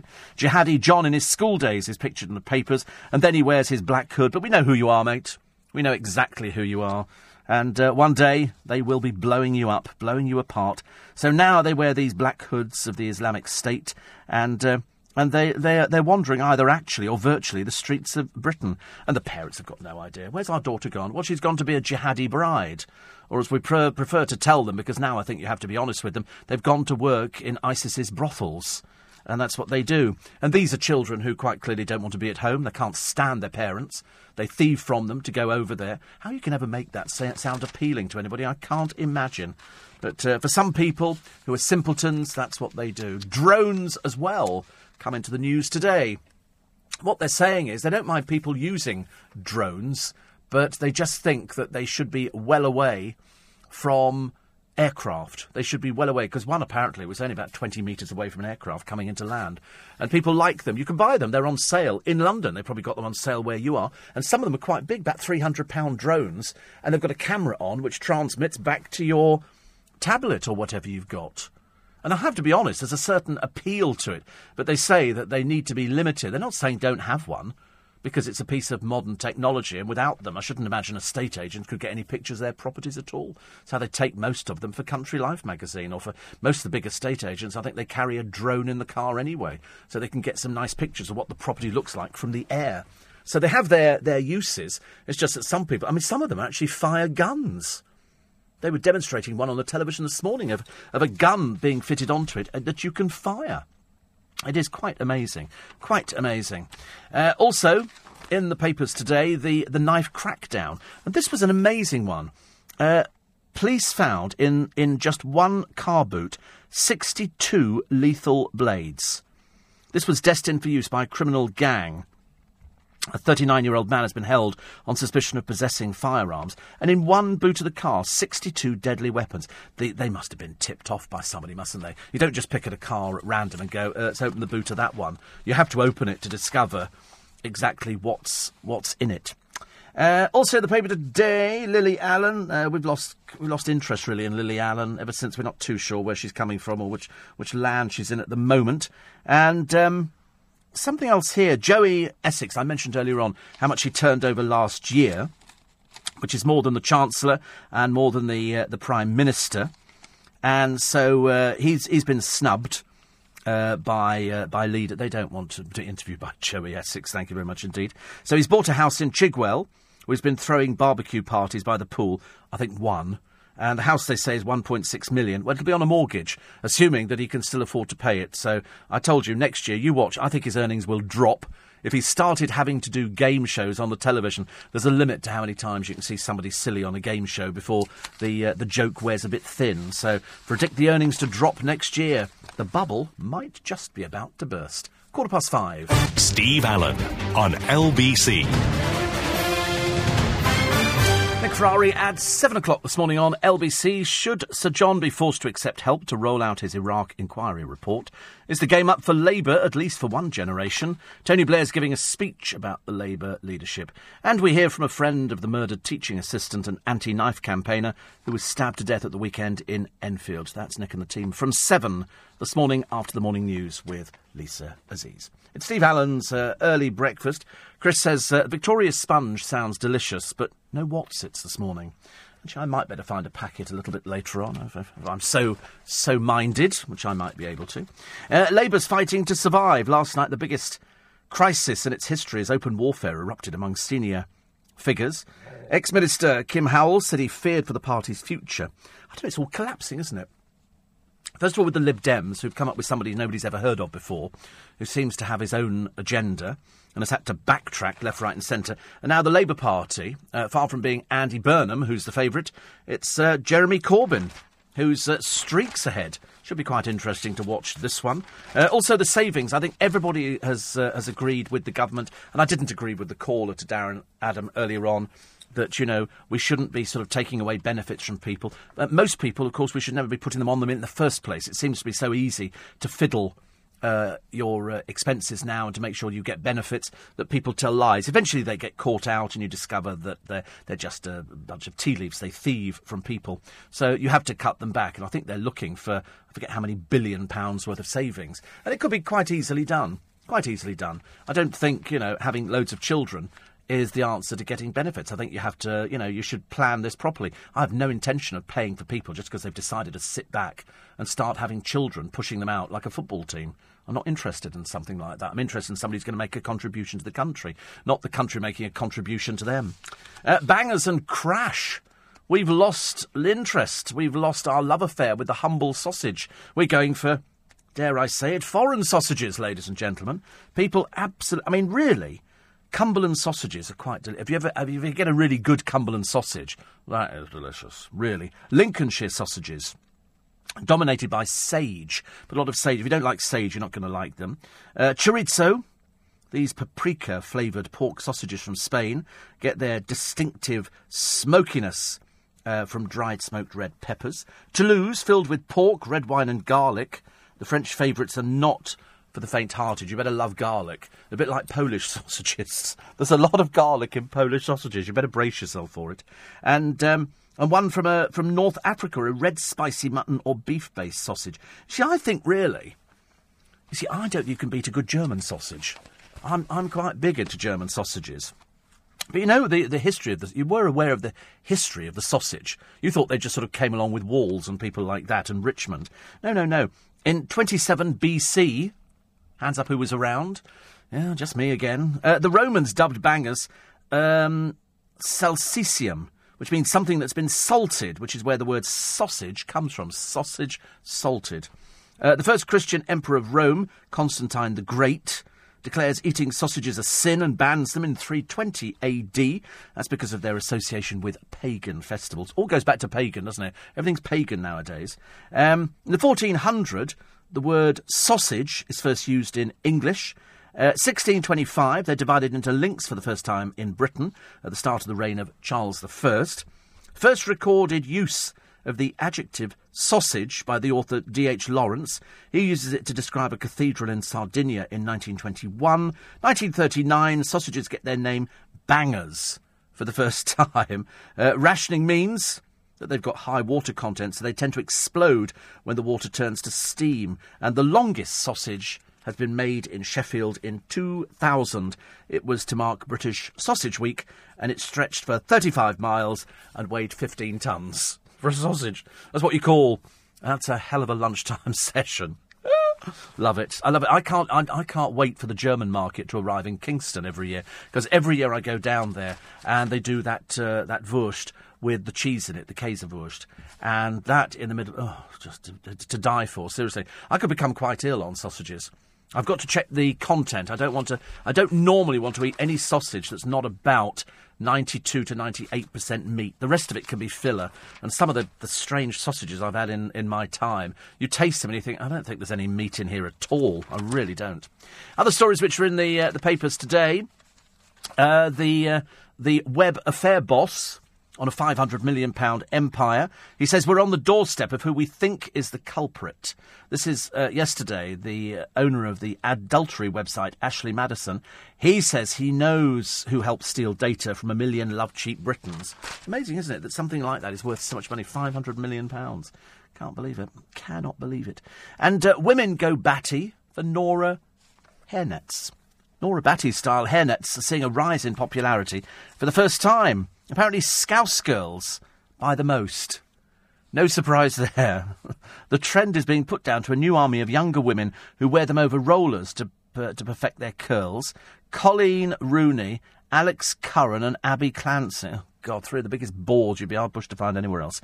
Have all been pictured wearing them out and about. Retailer House of Bath says sales have risen 43%.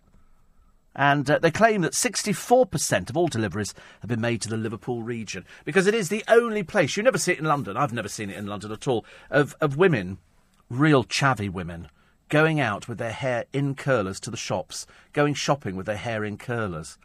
I mean, that they don't go any lower than that, do they, really? And the amount of times that we've seen Coleen Rooney out with her hair in curlers, it's something you're either brought up with or you just go, I think that is really naff. I think it's really, really naff. Uh, David Beckham's got his first film role. Apparently, in uh, his screen debut, he's going to be in The Man from Uncle. In the movie about secret agents working to stop a criminal organisation's plans to use nuclear weapons, Bex has taken the part of a projectionist who will reveal the main mission for the lead actors at the start of the movie. Wow. Of course, they've never been able to put him in there because. So I'm going to give you your orders now, and you're all going to go out there and be very, very famous. And people are going to be going, try. I think the trouble is that they they've sort of tried to make him look butch, and it does. It, it only works for his photos when he has to walk and talk at the same time. I think that's texting. Uh, sorry, taxing him just a little bit too much. But uh, it's part of Guy Ritchie.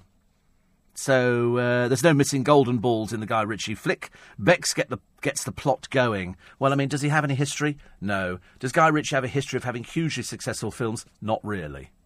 Not really. This this could be a, a straight to DVD movie with or without David Beckham. And I don't think David Beckham, to be honest with you, is a force to be reckoned with in the acting world, ladies and gentlemen. Uh, Paddy McGuinness must have plenty of inspiration for sitcom characters from his time hosting the dating show Take Me Out. But rather than creating a skit around lovesick girls looking for the one in the love lift, he's gone for an altogether different concept, a series based on Dragon's Den style entrepreneur. This is his latest project. Every other one has failed up until now. He's had shows cancelled left, right, and centre, poor soul. And um, he says, uh, I have watched a lot of Dragon's Den, so I think I'm qualified. This is his first comedy series. Everything else, as I say, is just that they've given up on. Don't, don't do it. People like him on the Take Me Out game show, which is where a lot of overdressed women I think that's what we can call them, uh, decide to stand there and appeal desperately on television for a date with anybody, just about anybody. And it doesn't always work, I'm afraid. And so they then bring a guy on, and uh, he then sort of says what he's looking for, and then he has to go round and turn off all the lights of the girls who don't stand a cat in Hades chance of ever getting a date with him. And so it's, it's terribly disappointing. But they obviously enjoyed doing it. It's obviously sort of a bit of fun, and uh, he's, he's particularly good at hosting it. Uh, we're all in agreement, says Malcolm, that Blackpool is a dump. But it does have one redeeming feature in the shape of the Grand Theatre, one of the great Frank Matcham masterpieces. Yes, I would have to agree with you there. It's a shame, isn't it? Come bombs, rain on Blackpool. But no, it does have the Grand, and it is beautiful. And it does have the Blackpool Tower Ballroom, which is absolutely gorgeous. And it's like going and being inside a giant wedding cake. But the rest of it is the biggest dump you've ever seen in your entire life. It's absolutely awful. It really is. It just seems to appeal to the lowest common denominator, and I don't, I don't quite know why. Uh, Paul says, whatever Cheryl's name is, hopefully she will fade away completely.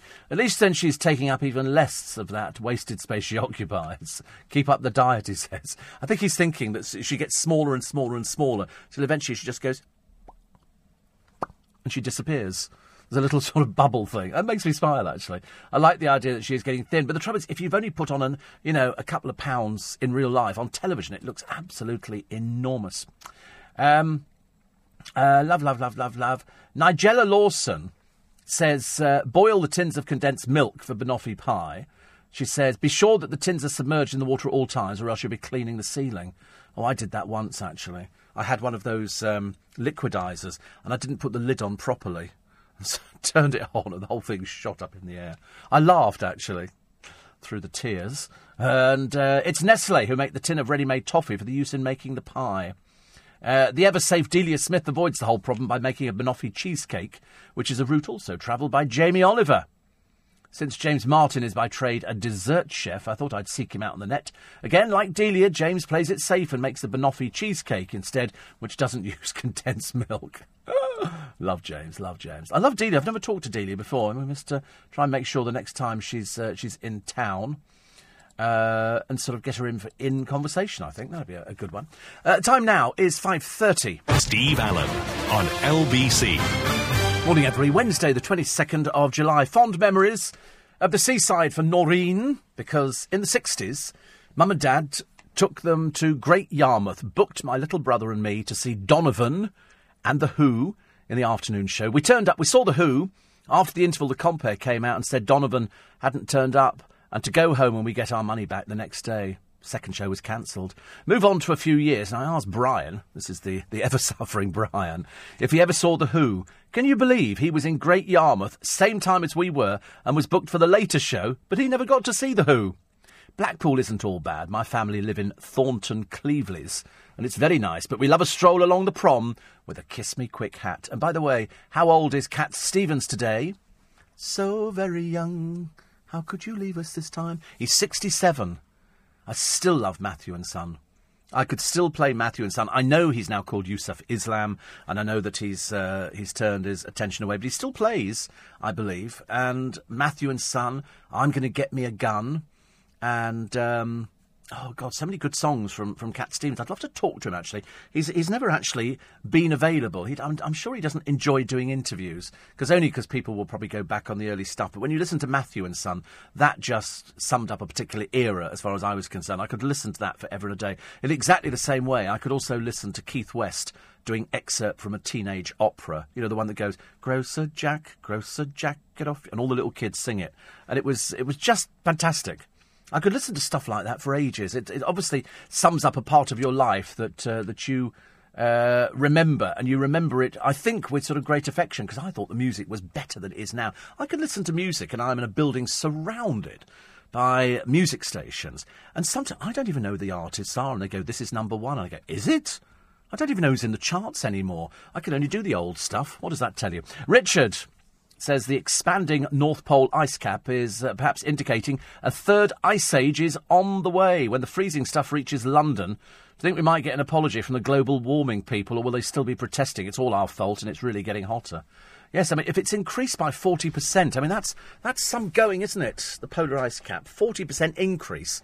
That means there's more of it. I'd love to go there on a holiday. I would love to go there on a holiday. That would be the place that I would really, really enjoy. I think. Uh, Kevin, the birthday milkman, says, Can I say thank you to everybody for the birthday wishes? Yes, 37 ish. And the legs and white socks are on display this morning. very brave. Very, very brave indeed. Although, actually, I, I, I did wear shorts yesterday, but that was only at home. I don't mind Lynn seeing my legs. She's seen them enough times now. Uh, another one who says, You're quite right about Sally Jacks's voice in Ideal World. It makes your ears bleed. It is the worst voice I've ever. It's, it's screechy, scratchy, horrible voice. Uh, another one here. Uh, Caribbean children's sausage, says Les. That sounds quite nice, quite nice. And uh, Steve, school are on summer holidays this weekend. Oh, most people are out of school. They're on their holidays already. I think it depends, doesn't it? I used to love making kites on seaside holidays. Yeah, there was a kite kit, wasn't there, Tony? I think. And uh, he said uh, my um, my brother was pulled along by this one. It was uh, it was built at Westwood. It was so big, so so big. We used to love kites. We never made them. Hong Kong, we had better kites because they were all made out of rice paper and coloured, and they were so cheap. And you have loads of of coloured kites everywhere. Very nice.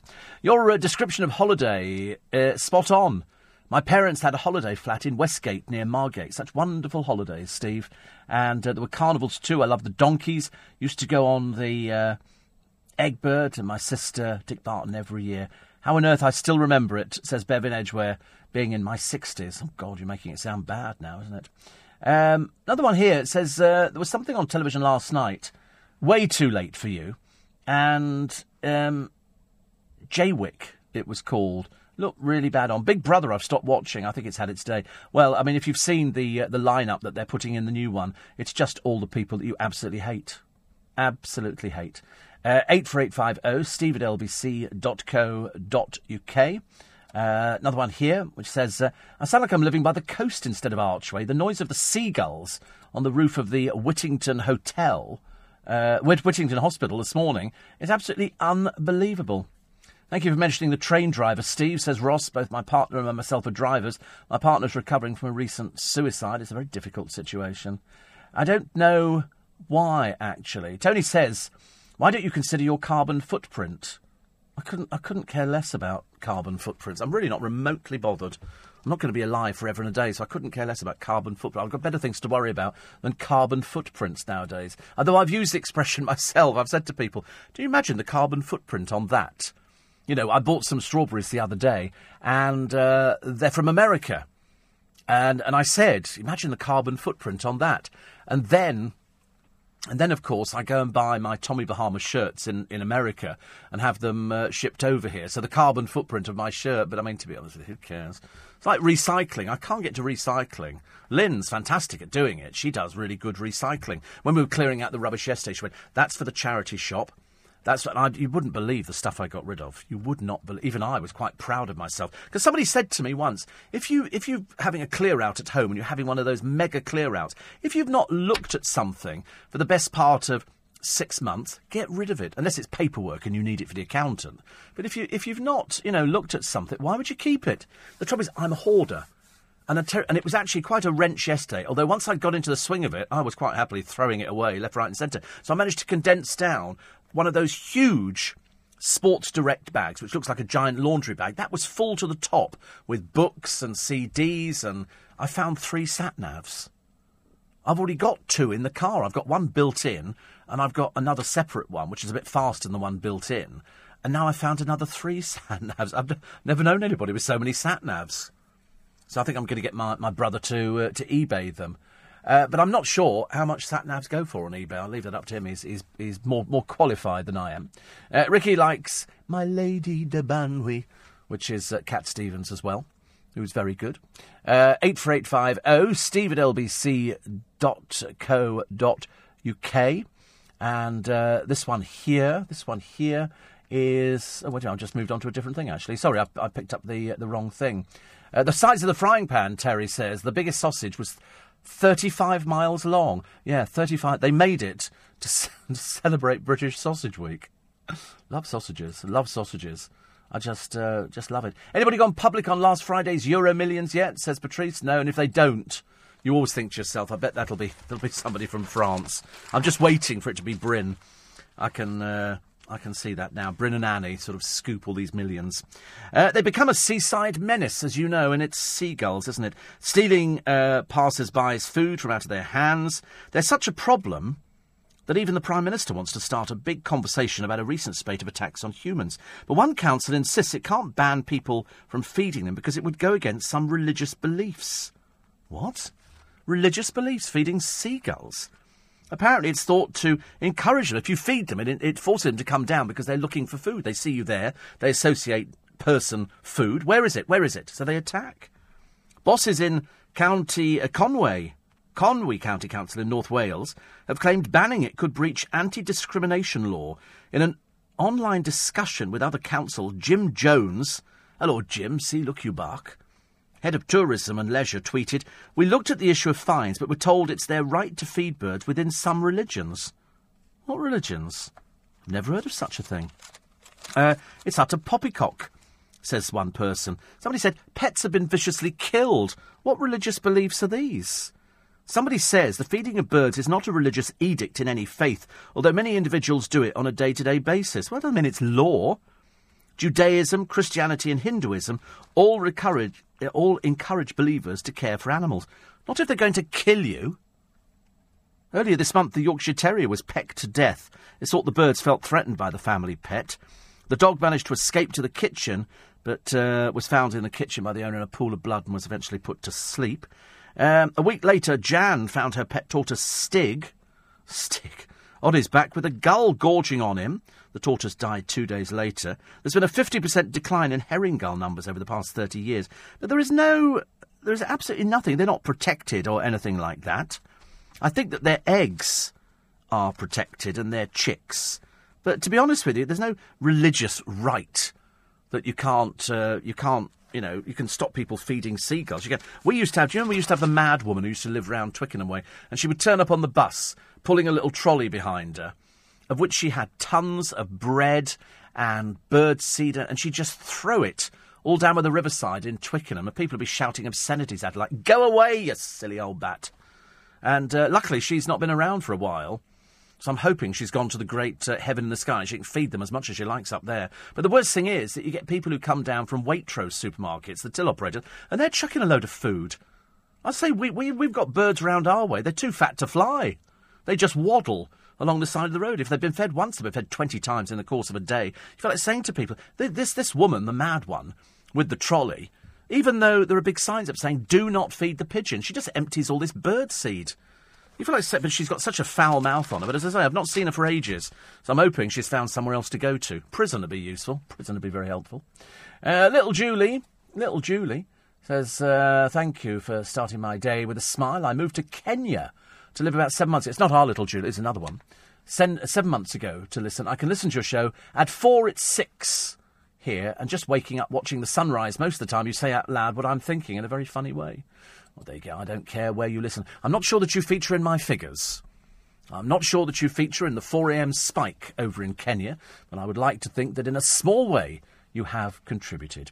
Uh, I'm so glad, says Irene, you like uh, German uh, Käsewurst. My parents had a butcher's shop in Austria, and we produced tons of it. Oh, I love it. I first had it in Vienna years ago, and uh, that was the first place. I, I, knew an English lady who had a Wurst stand uh, just um, up from the Kärntnerstrasse. And I used to go there in the morning. I, she only discovered I was British when I went there one time. I was struggling through my German, and she went, Do you want the one with the cheese in it? And I said, Oh, you're English. She said, Yes, And I married a German, which happens in a lot of cases. And he, he owned Wurststand. So very profitable they are too. But oh, no, the cheese was, oh, dear to die for. To die for. I'm not even sure you can buy them in this country. I bought some other sausages the other day in Costco, which had bacon wrapped round. They were horrid. So I've, I've, decided not to not to go for those ever again. But I'm not even sure if you can buy Käsewurst. You must be able to. If if they sell them on markets, they must be buying them from somewhere. Delicious, delicious. Lots of tributes in the paper today to uh, the eldest son of Sir David Frost. His widow paid tribute yesterday to uh, Miles. He died at the age of 31. He'd been out uh, jogging. Lady Carina uh, Fitzalan Howard says Miles, quite simply, was born an old soul, and everybody was drawn to his wisdom, love, loyalty, and laughter. His, uh, his brothers Wilfred, who's a TV presenter, and George, who runs a drinks company, said Miles was the kindest and most generous brother we could have wished for. Since Dad died, he was the leader of the pack. That, uh, he must. Have, you remember that um, David Frost died from a heart attack on board the Queen Elizabeth cruise liner in 2013. So very sad, very sad. But uh, 31, there must have been some sort of heart defect there, but I've often said you never see happy joggers, do you? They never run along the road going, ha, ha, ha, ha, ha. They don't do that at all. It's all a little bit too serious, and I know because I've got listeners who do go jogging every morning. I've got people who go to gyms listen to this programme. There's people listening in gyms who uh, who are sort of addicted to it. I'm told it's an addiction. It's never never quite struck me like that. Uh, eight four eight five zero. Steve at lbc.co.uk.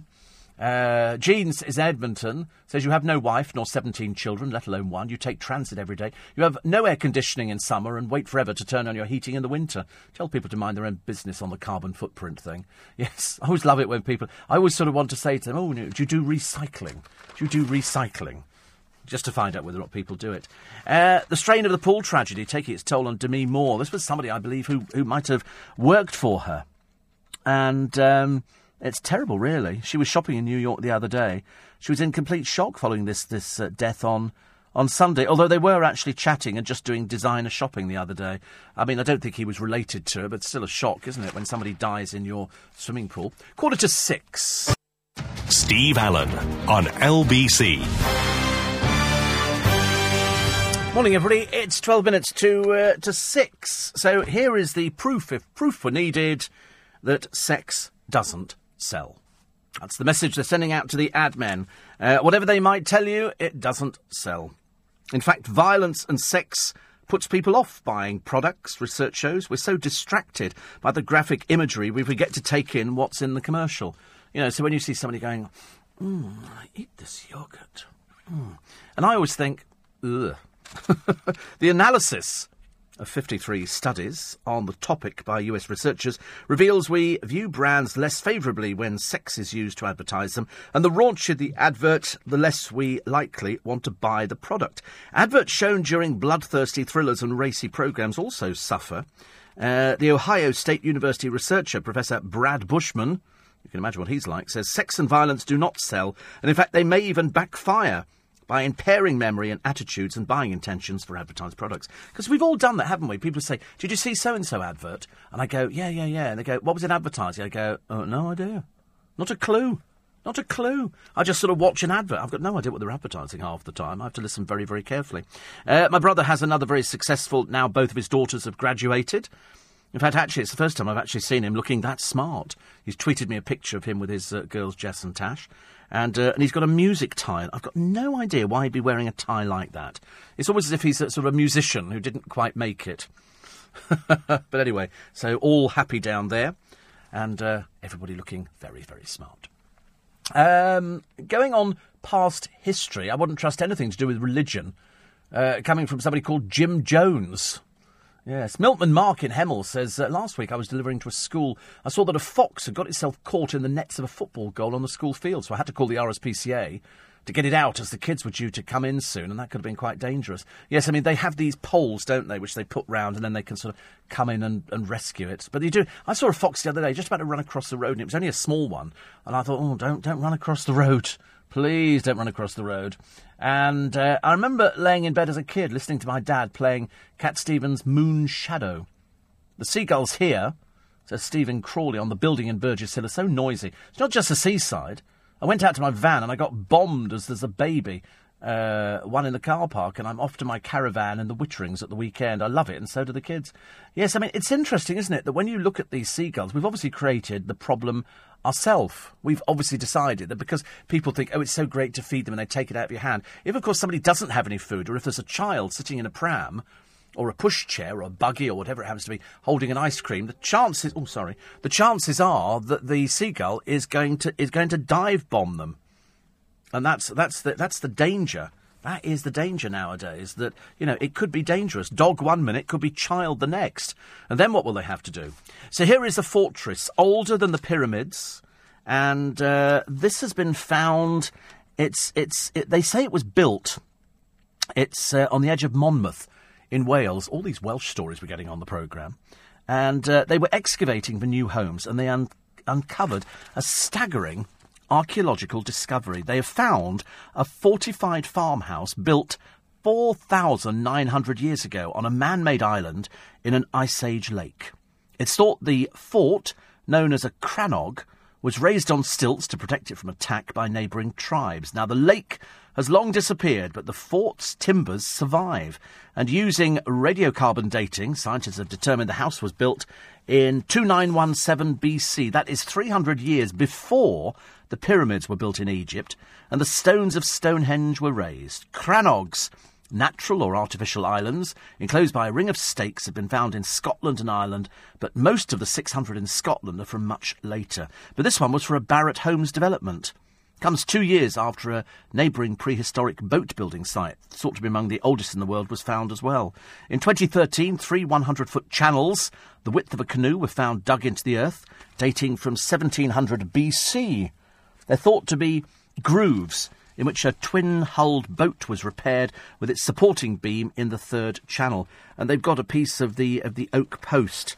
It's quite amazing, actually, when you think there's all this stuff under our feet. All of it's there, and now it's a, a Barratt housing estate. Doesn't quite sound as exciting, does it? Uh, pictures here the awesome painting of a bloodied British soldier will star in a brave exhibition of the Empire's most stirring masterpieces, and it'll drive the PC lobby hopping mad. Nestled in the dusty hills of eastern Afghanistan, the British sentries on the walls of Jalalabad saw a speck in the distance in 1842. As the speck came closer, they realised it was a man. It was Dr. William Brydon, the assistant surgeon in the British Army that had occupied the Afghan capital Kabul just two years earlier. Brydon was in a terrible state. Part of his skull had been sheared off by Afghan attackers. It was a miracle he was still alive. When his rescuers asked where was the rest of the British Army, he said, I am the army. The occupation of Afghanistan had been a disaster. The British retreat from Kabul, in which almost 17,000 were massacred by tribesmen, was one of the greatest military catastrophes in history. To the Victorian public, the story of Dr. Brydon, the lone survivor, became an irresistible reminder of the dangers of imperial hubris. Years later, his story was immortalised in a stunning, powerful painting by Elizabeth Butler, uh, poignantly titled The Remnants of an army. And that exhibition is at Tate Britain from November the 25th. You're going to get uh, Gordon's Last Stand, uh, also uh, T.E. Lawrence, Colonel Lawrence by Augustus John, and uh, also you get um, a guy called John Buchan. This is Karsh's photo of John Buchan in a native headdress. They're all pictures which you will be familiar with. And so you'll have to go to. I can't bear Tate Modern. I'm sorry, I'm the only person who doesn't like it. I don't mind an exhibition like this because I quite understand. Oh, it's Tate Britain, isn't it? Tate Modern, I never understood at all. I went round there with a friend and he went, You're not enjoying this, are you? I said, I'm absolutely not enjoying it. I said, I just don't understand this. I love the, uh, the portrait gallery. I love that. And, and I love all the other museums. I cannot get on with Tate Modern at all. I just don't understand it. You know, one of them we, we saw a short while ago. It was um, there was just a pile of cutlery on a table, and that was called art. I just thought it was rubbish. I never, never got Tracey Emin's unmade bed. I thought, come and take a picture of my bed every day. It looks exactly the same as, you know, I, d- I really didn't understand that. And perhaps I'm obviously not educated enough when it comes down to, uh, to understanding art. But there again, you know, I just like to see what I like to see. Here's uh, Prince uh, George. Here he is, an eight-page souvenir pull-out in the papers today, and uh, oh, sorry, and it's a very nice picture too. You know, looks absolutely wonderful. Two years old, but is it really twenty-four months? Is it really two years since we celebrated his arrival? And uh, there's a picture of him in May. It's almost like they've made him up for the cameras. Seriously, I know he's only a little baby, and so he's visiting his baby sister Charlotte in the same hospital. I think there are more actually. I think there are more. I think there'll be more babies on the way, and, uh, and that'll be quite nice, won't it? Uh, the headline on the Daily Star this morning is possibly the most unusual one Psycho seagulls keep out illegals. Producer loved that one. We had to incorporate it into it. And they say Britain has a new last line of defence to keep illegal immigrants out of the country. A flock of dive bombing psycho seagulls. Apparently, UK truckers said the ravenous birds are swooping on foreigners, trying to sneak over here from the jungle camp in Calais, and so they've done a they've done a feature on it. So that's their main headline. Obviously, couldn't find anything else to talk about apart from psycho seagulls. But I think the problem's getting worse because they're so big, and we seem to have two types in London. I think we've got the big seagulls where the wingspan must be five feet across, and then we've got the herring gulls, or perhaps it's the other way around. Either way, that some of them are quite big. They're quite big and could probably do you on a you know, on a, on a fairly serious basis, being pecked by these things. I've seen them actually. Who was it went out? Was it Attenborough went out onto some island where he was dive bombed by seagulls because, uh, you know, he, he looked as though he was going to be a threat to their eggs. And they would dive bomb him. They had no hesitation in dive bombing, which they do all the time. Uh, seagulls, says Margaret and St Ives. We live by the sea, have seagulls on our roof. Often we eat outside and they never bother us. We just ignore them. It's the best. Oh, you think they're all a bit showy offy? Just don't don't look at them. They're attention-seeking seagulls. Okay, we don't need to look at them at all. Don't look at them. Don't look at them. Just eat. The thing I always get if I eat outside, and it's not my most favourite occupation, is um, is when uh, wasps decide that I'm the target for the day. I cannot bear it, honestly. I would happily put a little bowl of raspberry jam, let them sit it, then put a lid on it and then get rid of them. I can't bear wasps. Bees I can cope with. I can be watering the hanging baskets at home and bees will be on there. They just move out of the way till I finish watering. And I talk to them as well. I mean, how sad is that? But I think they're used to hearing voices. If they come from a hive, somebody must be, must be talking to them, mustn't they? I would say sorry if I inadvertently get them a bit wet because I don't want them to attack me. I don't think they would. But I'm just, I'm just being particularly careful with anything like that. Uh, I loved the, um, the early work of Cat Stevens. But uh, I did see him on YouTube as an Islamist on TV. Uh, well, he he changed his religion. He's now he's Yusuf Islam and has been for for a long, long, long, long time. Uh, I don't know of uh, of what he was saying about anything that you mentioned. Uh, so I shall have to check it out. Uh, your description, Steve, of happy days at the seaside brought back lots of memories. I suddenly remembered how much I enjoy the crisps. No fancy flavours, just plain Smiths, I believe. And you had to search inside the packet to find the little blue twisted packet of salt. Happy days, says Peter. I know. It seems so simple. Can you imagine? I, I think the first flavoured crisps I had were roast chicken. Well, now that seems a bit passe, isn't it? Roast chicken or salt and vinegar. You know, now they've got everything from dead hedgehog to, you know, parsnip and this with a pinch of salt. We did them the other day, didn't we, Scrubbies? We were talking about all these exotic flavours of crisps. It's quite lovely, really. I remember trying to make crisps once. I was a dismal failure at it.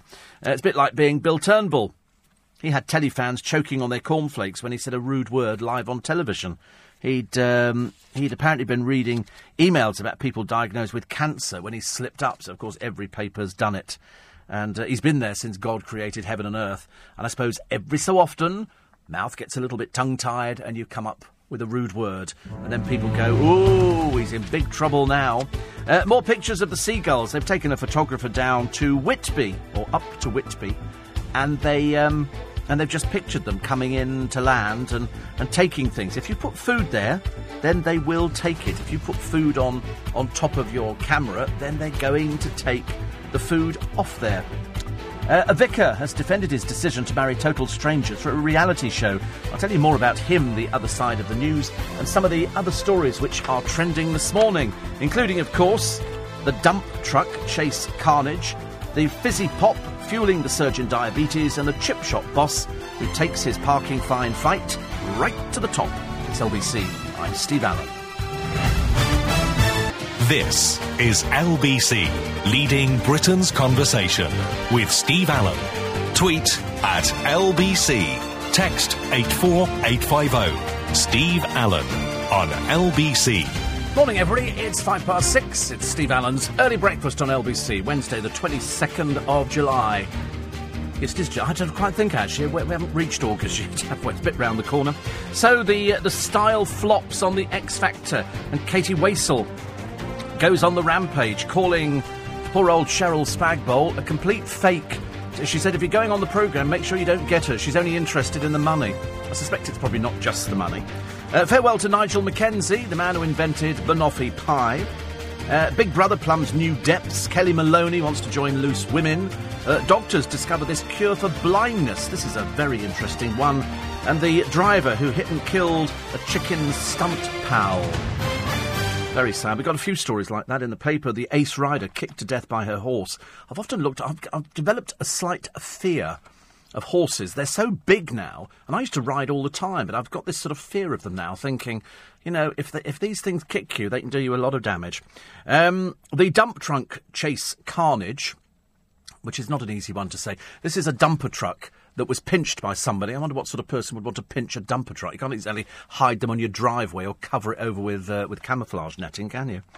Um, the Man United wag Sam Cook. I've never heard of her either who shocked commuters in first class by allowing a dog to eat breakfast. What a disgusting person. How awful. It actually sat on a chair and they put it, it was, oh, dear. My shame on the train company for even putting it there in the first place. I've never heard of such a thing. Fatherhood makes men pile on pounds. And um, the other story, which we quite liked in the paper today, the great grand sneaking out of the care home to get the first tattoo. She was 79. Didn't tell anybody. I think best to keep that a secret definitely best to keep a secret. Um, and so here, first of all, is Katie Waissel going on the attack over Cheryl Versace Spagbol, who, to be honest with you, doesn't actually know anything about music at all. Her last single bombed. I think the career is, is dead in the water.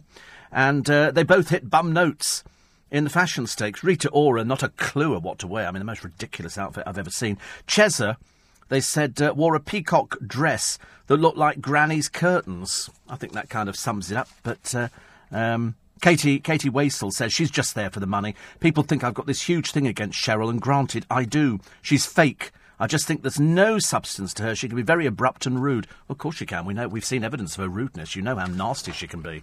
Definitely not a nice person. One Direction's Louis Tomlinson could be set to tie the knot if Briana Jungwirth's mother has anything to do with it. Oh God, you're locked into this one, love.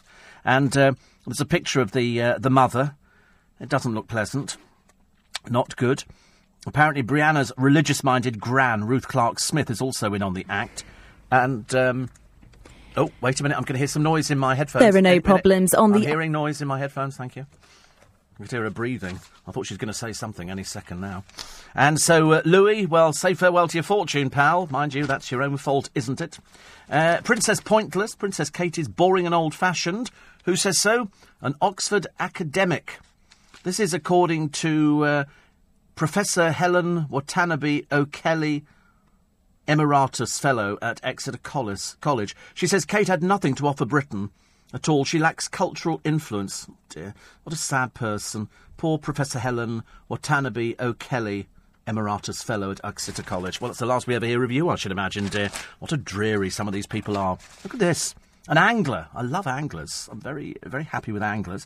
But this is the catch of a lifestyle, uh, li- lifetime. A 19 stone shark off the coast of Milford Haven. See, the trouble is, this, this thing is, uh, is, is quite clearly dead now.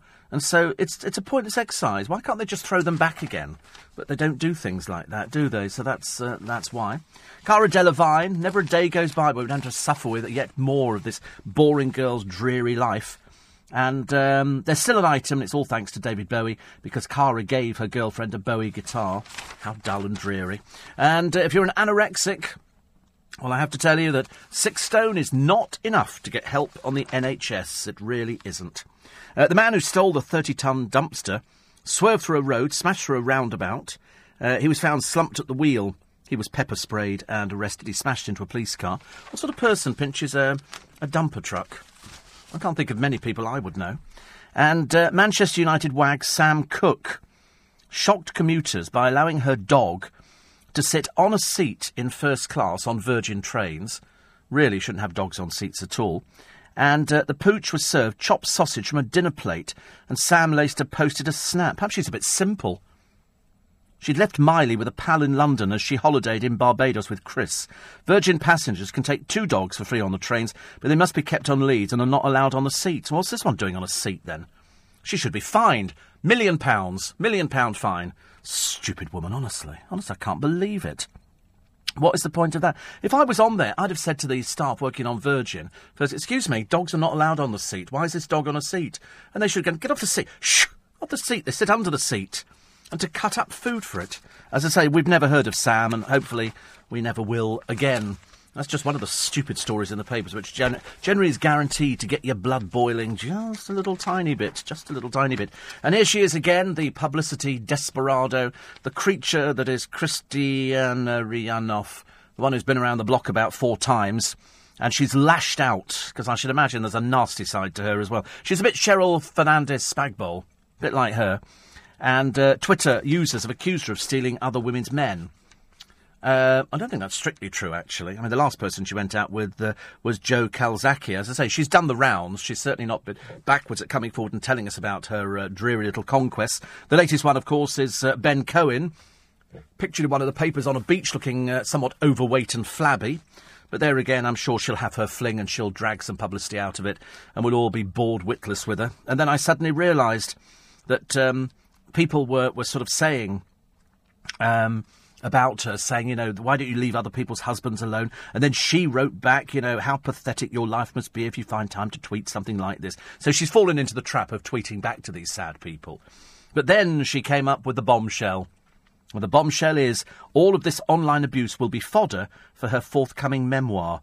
I mean, I don't want to be rude, darling, but nobody's going to be remotely interested in your life. Seriously. The only thing you're famous for is going out with lots of different men. I noticed in somebody's pigeonhole the other day, Caprice Barrett has got her autobiography out. Who? Caprice Barrett. Who? Caprice Barrett. It's like buying Kellie Maloney's book. I mean, who's going to who's going to buy that? Nobody's going to buy that, are they? Nobody's interested. She's droned on to every television programme about it. It's a point of boredom. Thank you very much indeed. Lindsay Lohan always gets good coverage, doesn't she? And, uh, and that's a bit of a rap. Lil Wayne. I don't know anything about Lil Wayne. I do know that Lil Wayne is 32. Took off on a flight the other day and sparked up a joint on the flight. A joint? How dated. How sweet and 70s. Apparently, he said to him, informed the pilot that he and the entourage wanted to smoke during the flight, but was told in no uncertain terms it was strictly forbidden. So when the uh, his passengers lit up anyway, the pilot turned the plane around and landed 17 minutes after the wheels took off. Get off, stupid person. I've told you there's no smoking. Dumbo Lil Wayne. And also, they had photos of the of the lollipop singer uh, who was ha- had to sit at the airport waiting for a car to come and collect him again. Ridiculous, isn't it? What a stupid person. Was he? I mean, are these people really that dumb, or do they think that they're clever enough? He's informed them, "I'm going to be smoking." No, you're not. It's an aeroplane. Yeah, I'm going to be, me and my entourage are going to be smoking. No, you're not. So he lights up, they turn the plane round, get off. Peasant, honestly. These people are so dumb, they really are. A bit like watching Kanye West at Glastonbury. Worst. I keep saying every day now, just so it sinks in with everybody, that I thought it was the worst performance of anybody, anybody I've ever, ever seen. Uh, at, at, at, a stage in Glastonbury. It was amateurish, it wasn't interesting, he was pathetically dull and boring. Uh, 84850 steve at lbc.co.uk. Ricardo, listening uh, to the uh, to the programme this morning, driving into work, which is fantastic. I, I like things like that. Uh, a lot of people talking about the sausages. The, the, the, British have lost the love of sausages. I'm slightly disturbed by this, slightly disturbed, because I'm, I'm, trying to sort of resurrect it. But let's do it one stage at a time. We've got you back to the uh, to the seaside, and perhaps we'll get you going to buy Cat Stevens' greatest hits. Remember the one, I love my dog as much as I love you, King. Good, isn't it? It was all sort of, it was so much simpler then, as they say. Quarter past six. On LBC. Morning, everybody. 6.20, I'll run through the front pages of the papers in a moment. And Val says yesterday, three of us received a Customer Service Excellence Award out of 460 staff, a certificate and a bottle of Prosecco, which I shall share with my girls on another Wine Wednesday, carrying on the Steve Allen standard of great customer service and being recognised for it. Good for you. Good for you. I did Prosecco yesterday. We had a very nice couple of bottles of Prosecco, which went down very well indeed. Uh, explain to. I don't sometimes understand why, why people complain in this country. We're all known for complaining, but this is something completely ridiculous. This is um, the golf commentator Peter Alliss, who sparked a fresh sexism row the other day. What on earth could he have said, ladies and gentlemen, that was so, so over the top and just awful? He said uh, after the Open winner, Zach Johnson, he said, Open winner, Zach Johnson's wife, will want the prize money for a new kitchen. Okay, what's the matter with that? Oh no, out they came. Out they came. Nick Faldo's manager, Leslie Ann Wade, tweeting, Can't believe he can say this. Oh, God in heaven. What is the matter with these people? Get over yourselves. She'll want the prize money for a new kitchen. Well, that's it. That's sexist straight away, isn't it? Good heavens above. Take him out and hang him. He's 84. You know, and then Nick Faldo's manager, Leslie Ann Wade, can't believe he can say this. Really? Need to get a life, dear. Come out and smell the coffee. Come out into the real world with the rest of us. I'm so bored with these people. You can't say anything nowadays, can you? You're fat. but you are. Why they don't understand it. Uh, George Clooney's upset the locals.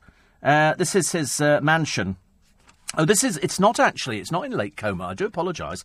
This is in uh, Sonning on Thames. He said he hoped to be treated as another member of the local community. Why? Why would you, why would you want to be treated like another member of the local community? Don't be so silly. Anyway, he says he enjoyed downing pints in the local pub. Uh, and then he and his, uh, his wife, Amal, uh, said they were concerned about security issues. And so what they've done is they've got cameras installed. Uh, two months ago, it approved the Clooney's plans for a new swimming pool, pool house, home cinema, and annex and a replacement river house, despite the parish council objections. And now, eight wooden poles with CCTV cameras and ten CCTV cameras on the property. So he's going to have 18 spy cameras. Why don't you just go live somewhere else, Mr. Clooney? Make it so much easier for you. We'd hate you to sort of, you know, ingratiate yourself to the local community with 18 spy cameras. What do you think? They're going to be creeping in and knocking on your bedroom window or something?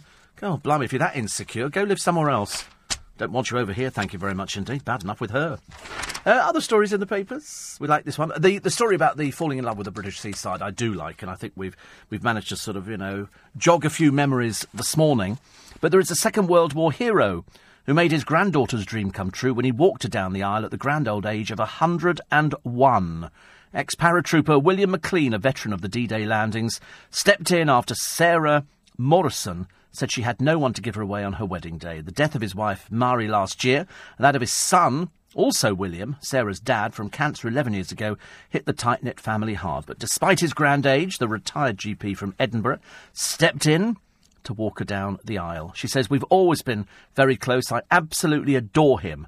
He was very happy when we were engaged, so we thought it'd be a happy thing for him to look forward to. Isn't that nice? And there's some lovely pictures in the paper 101 and still moving.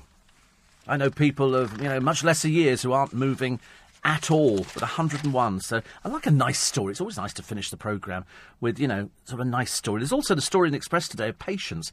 They shouldn't be sent home from hospital too soon. And it always reminded me of the Carry On where one of these stars was sitting in bed waiting for the birth, and of course she's eating as much food as she can. And they go, "Well, this is ridiculous. We're going to have to induce." She goes, "No, no, it'll happen. It'll happen naturally." And uh, in the meantime, I'll have some more of that uh, spaghetti bolognese and have some more of that shepherd's pie. And that's what people do now. Although, actually, I think that must have been in a different time because nowadays nobody hangs around hospitals for the food, do they? You generally get people to bring stuff in. Could you bring in anything? Grapes? Wotsits? Who cares? Just bring something in, please. And so they do. Uh, spotted film star Sharon Stone getting a manicure in Beverly Hills and Sigourney Weaver getting a, a, few double takes looking around shops in Port Isaac. Do you know, I wouldn't know Sigourney Weaver if she stood up and waved at me. I, seriously, I wouldn't know. Her. I mean, I, I, would probably know her from the films, but I don't know enough about her. Uh, Woody Allen admits, because he's now approaching the octogenarian stage of his life. He turns 80 in December. He's had to give up everything he loves in order to maintain a clean bill of health. Cholesterol will kill me, and I'm trying to live long, so I've given up all the joys in life. He says, My father lived to a hundred, and he smoked Chesterfields every morning, ate two eggs in the morning, and also ate ribs and ice cream. Oh, how lovely. Ribs and ice cream. Not necessarily together. Not necessarily together. Are 37 million cheaters about to be caught out? Anna Pukas is doing that. And here's the man. He's a chip shop owner. He's been all over the place recently. At the centre of a hearing in the highest court in the land as he disputed an £85 parking charge, like many of you would want to do. Barry Beavis from Chelmsford in Essex was outraged when he was stuck with the bill by a management company, Parking Eye, after overstaying the two hour permitted free parking at the Riverside Retail car park in his hometown. He challenged it in Cambridge County Court in May, lost, challenged it again in the Court of Appeal, where judges ruled the fee was clearly signposted and legitimate. Now he's going all the way to the Supreme Court, where he's claiming the charge was excessive, unfair, and legally unenforceable. He's got the backing of leading motoring uh, organisation, Steve Gooding, director of the RAC Foundation, said it's difficult to overestimate the importance of this case. Each year, three million drivers are pursued by private parking firms to get them to pay penalty charges. It's a vast enterprise. Edmund King from AA said private parking enforcement is driven by the need for financial revenue. It's time drivers' rights were better protected. Seven judges are examining the case in the Supreme Court as part of an analysis of legal issues relating to penalty clauses. It's very difficult, isn't it, to try and stop people parking. If it is clearly written up and it's clearly on the board saying if you overstay your welcome, then you are liable to a parking ticket, then, you know, so be it. I knew a clamper used to operate in Twickenham, where I am, in a, in a, a private piece of land, and he would sit in his van and just wait for people to pull in. And even though there were notices everywhere, people thought they would risk it and run to the shops. There was a guy the other day, he parked up on the pavement in Twickenham so he could go into the bank. I tell you, it's days you want to be a traffic warden, isn't it? Where you think, I'm going to have you. I'm definitely going to have you. Just to ruin your day. There we go. Photograph, got you, caught. £100 fine. Simple as that. Because as Clive Bull pointed out once, you know, they only give you a ticket if you've broken the law. If you haven't broken the law, they're not going to give you a ticket. It's like speeding or, or anything else. 84850 steve at lbc.co.uk. Apparently the very best of Cat Stevens, says Trevor. 24 tracks for £5.99. Woo! Unbelievable. That's it for this morning. Thank you very much indeed for your uh, for your company. Thank you for your texts. Thank you for your emails. Thank you for everything. Thanks to DHL for the, uh, for the help, Gary and Alan. Thank you very much indeed. And I shall try and pop up today. Uh, I've got an interview to do today for In Conversation for this weekend. We did Carol Vorderman the other day. You'll be hearing her this weekend. She's always nice, always nice. And the one today is going to be just as nice, I know. It's another lady. You can listen to LBC whenever and wherever you like by downloading the LBC app. It's on the LBC website, lbc.co.uk. If you missed any of today's show, there's the LBC podcast app available on iPhones and now Android phones as well. I'll be back tomorrow at 7. So I won't, at 4. At 7, what am I talking about?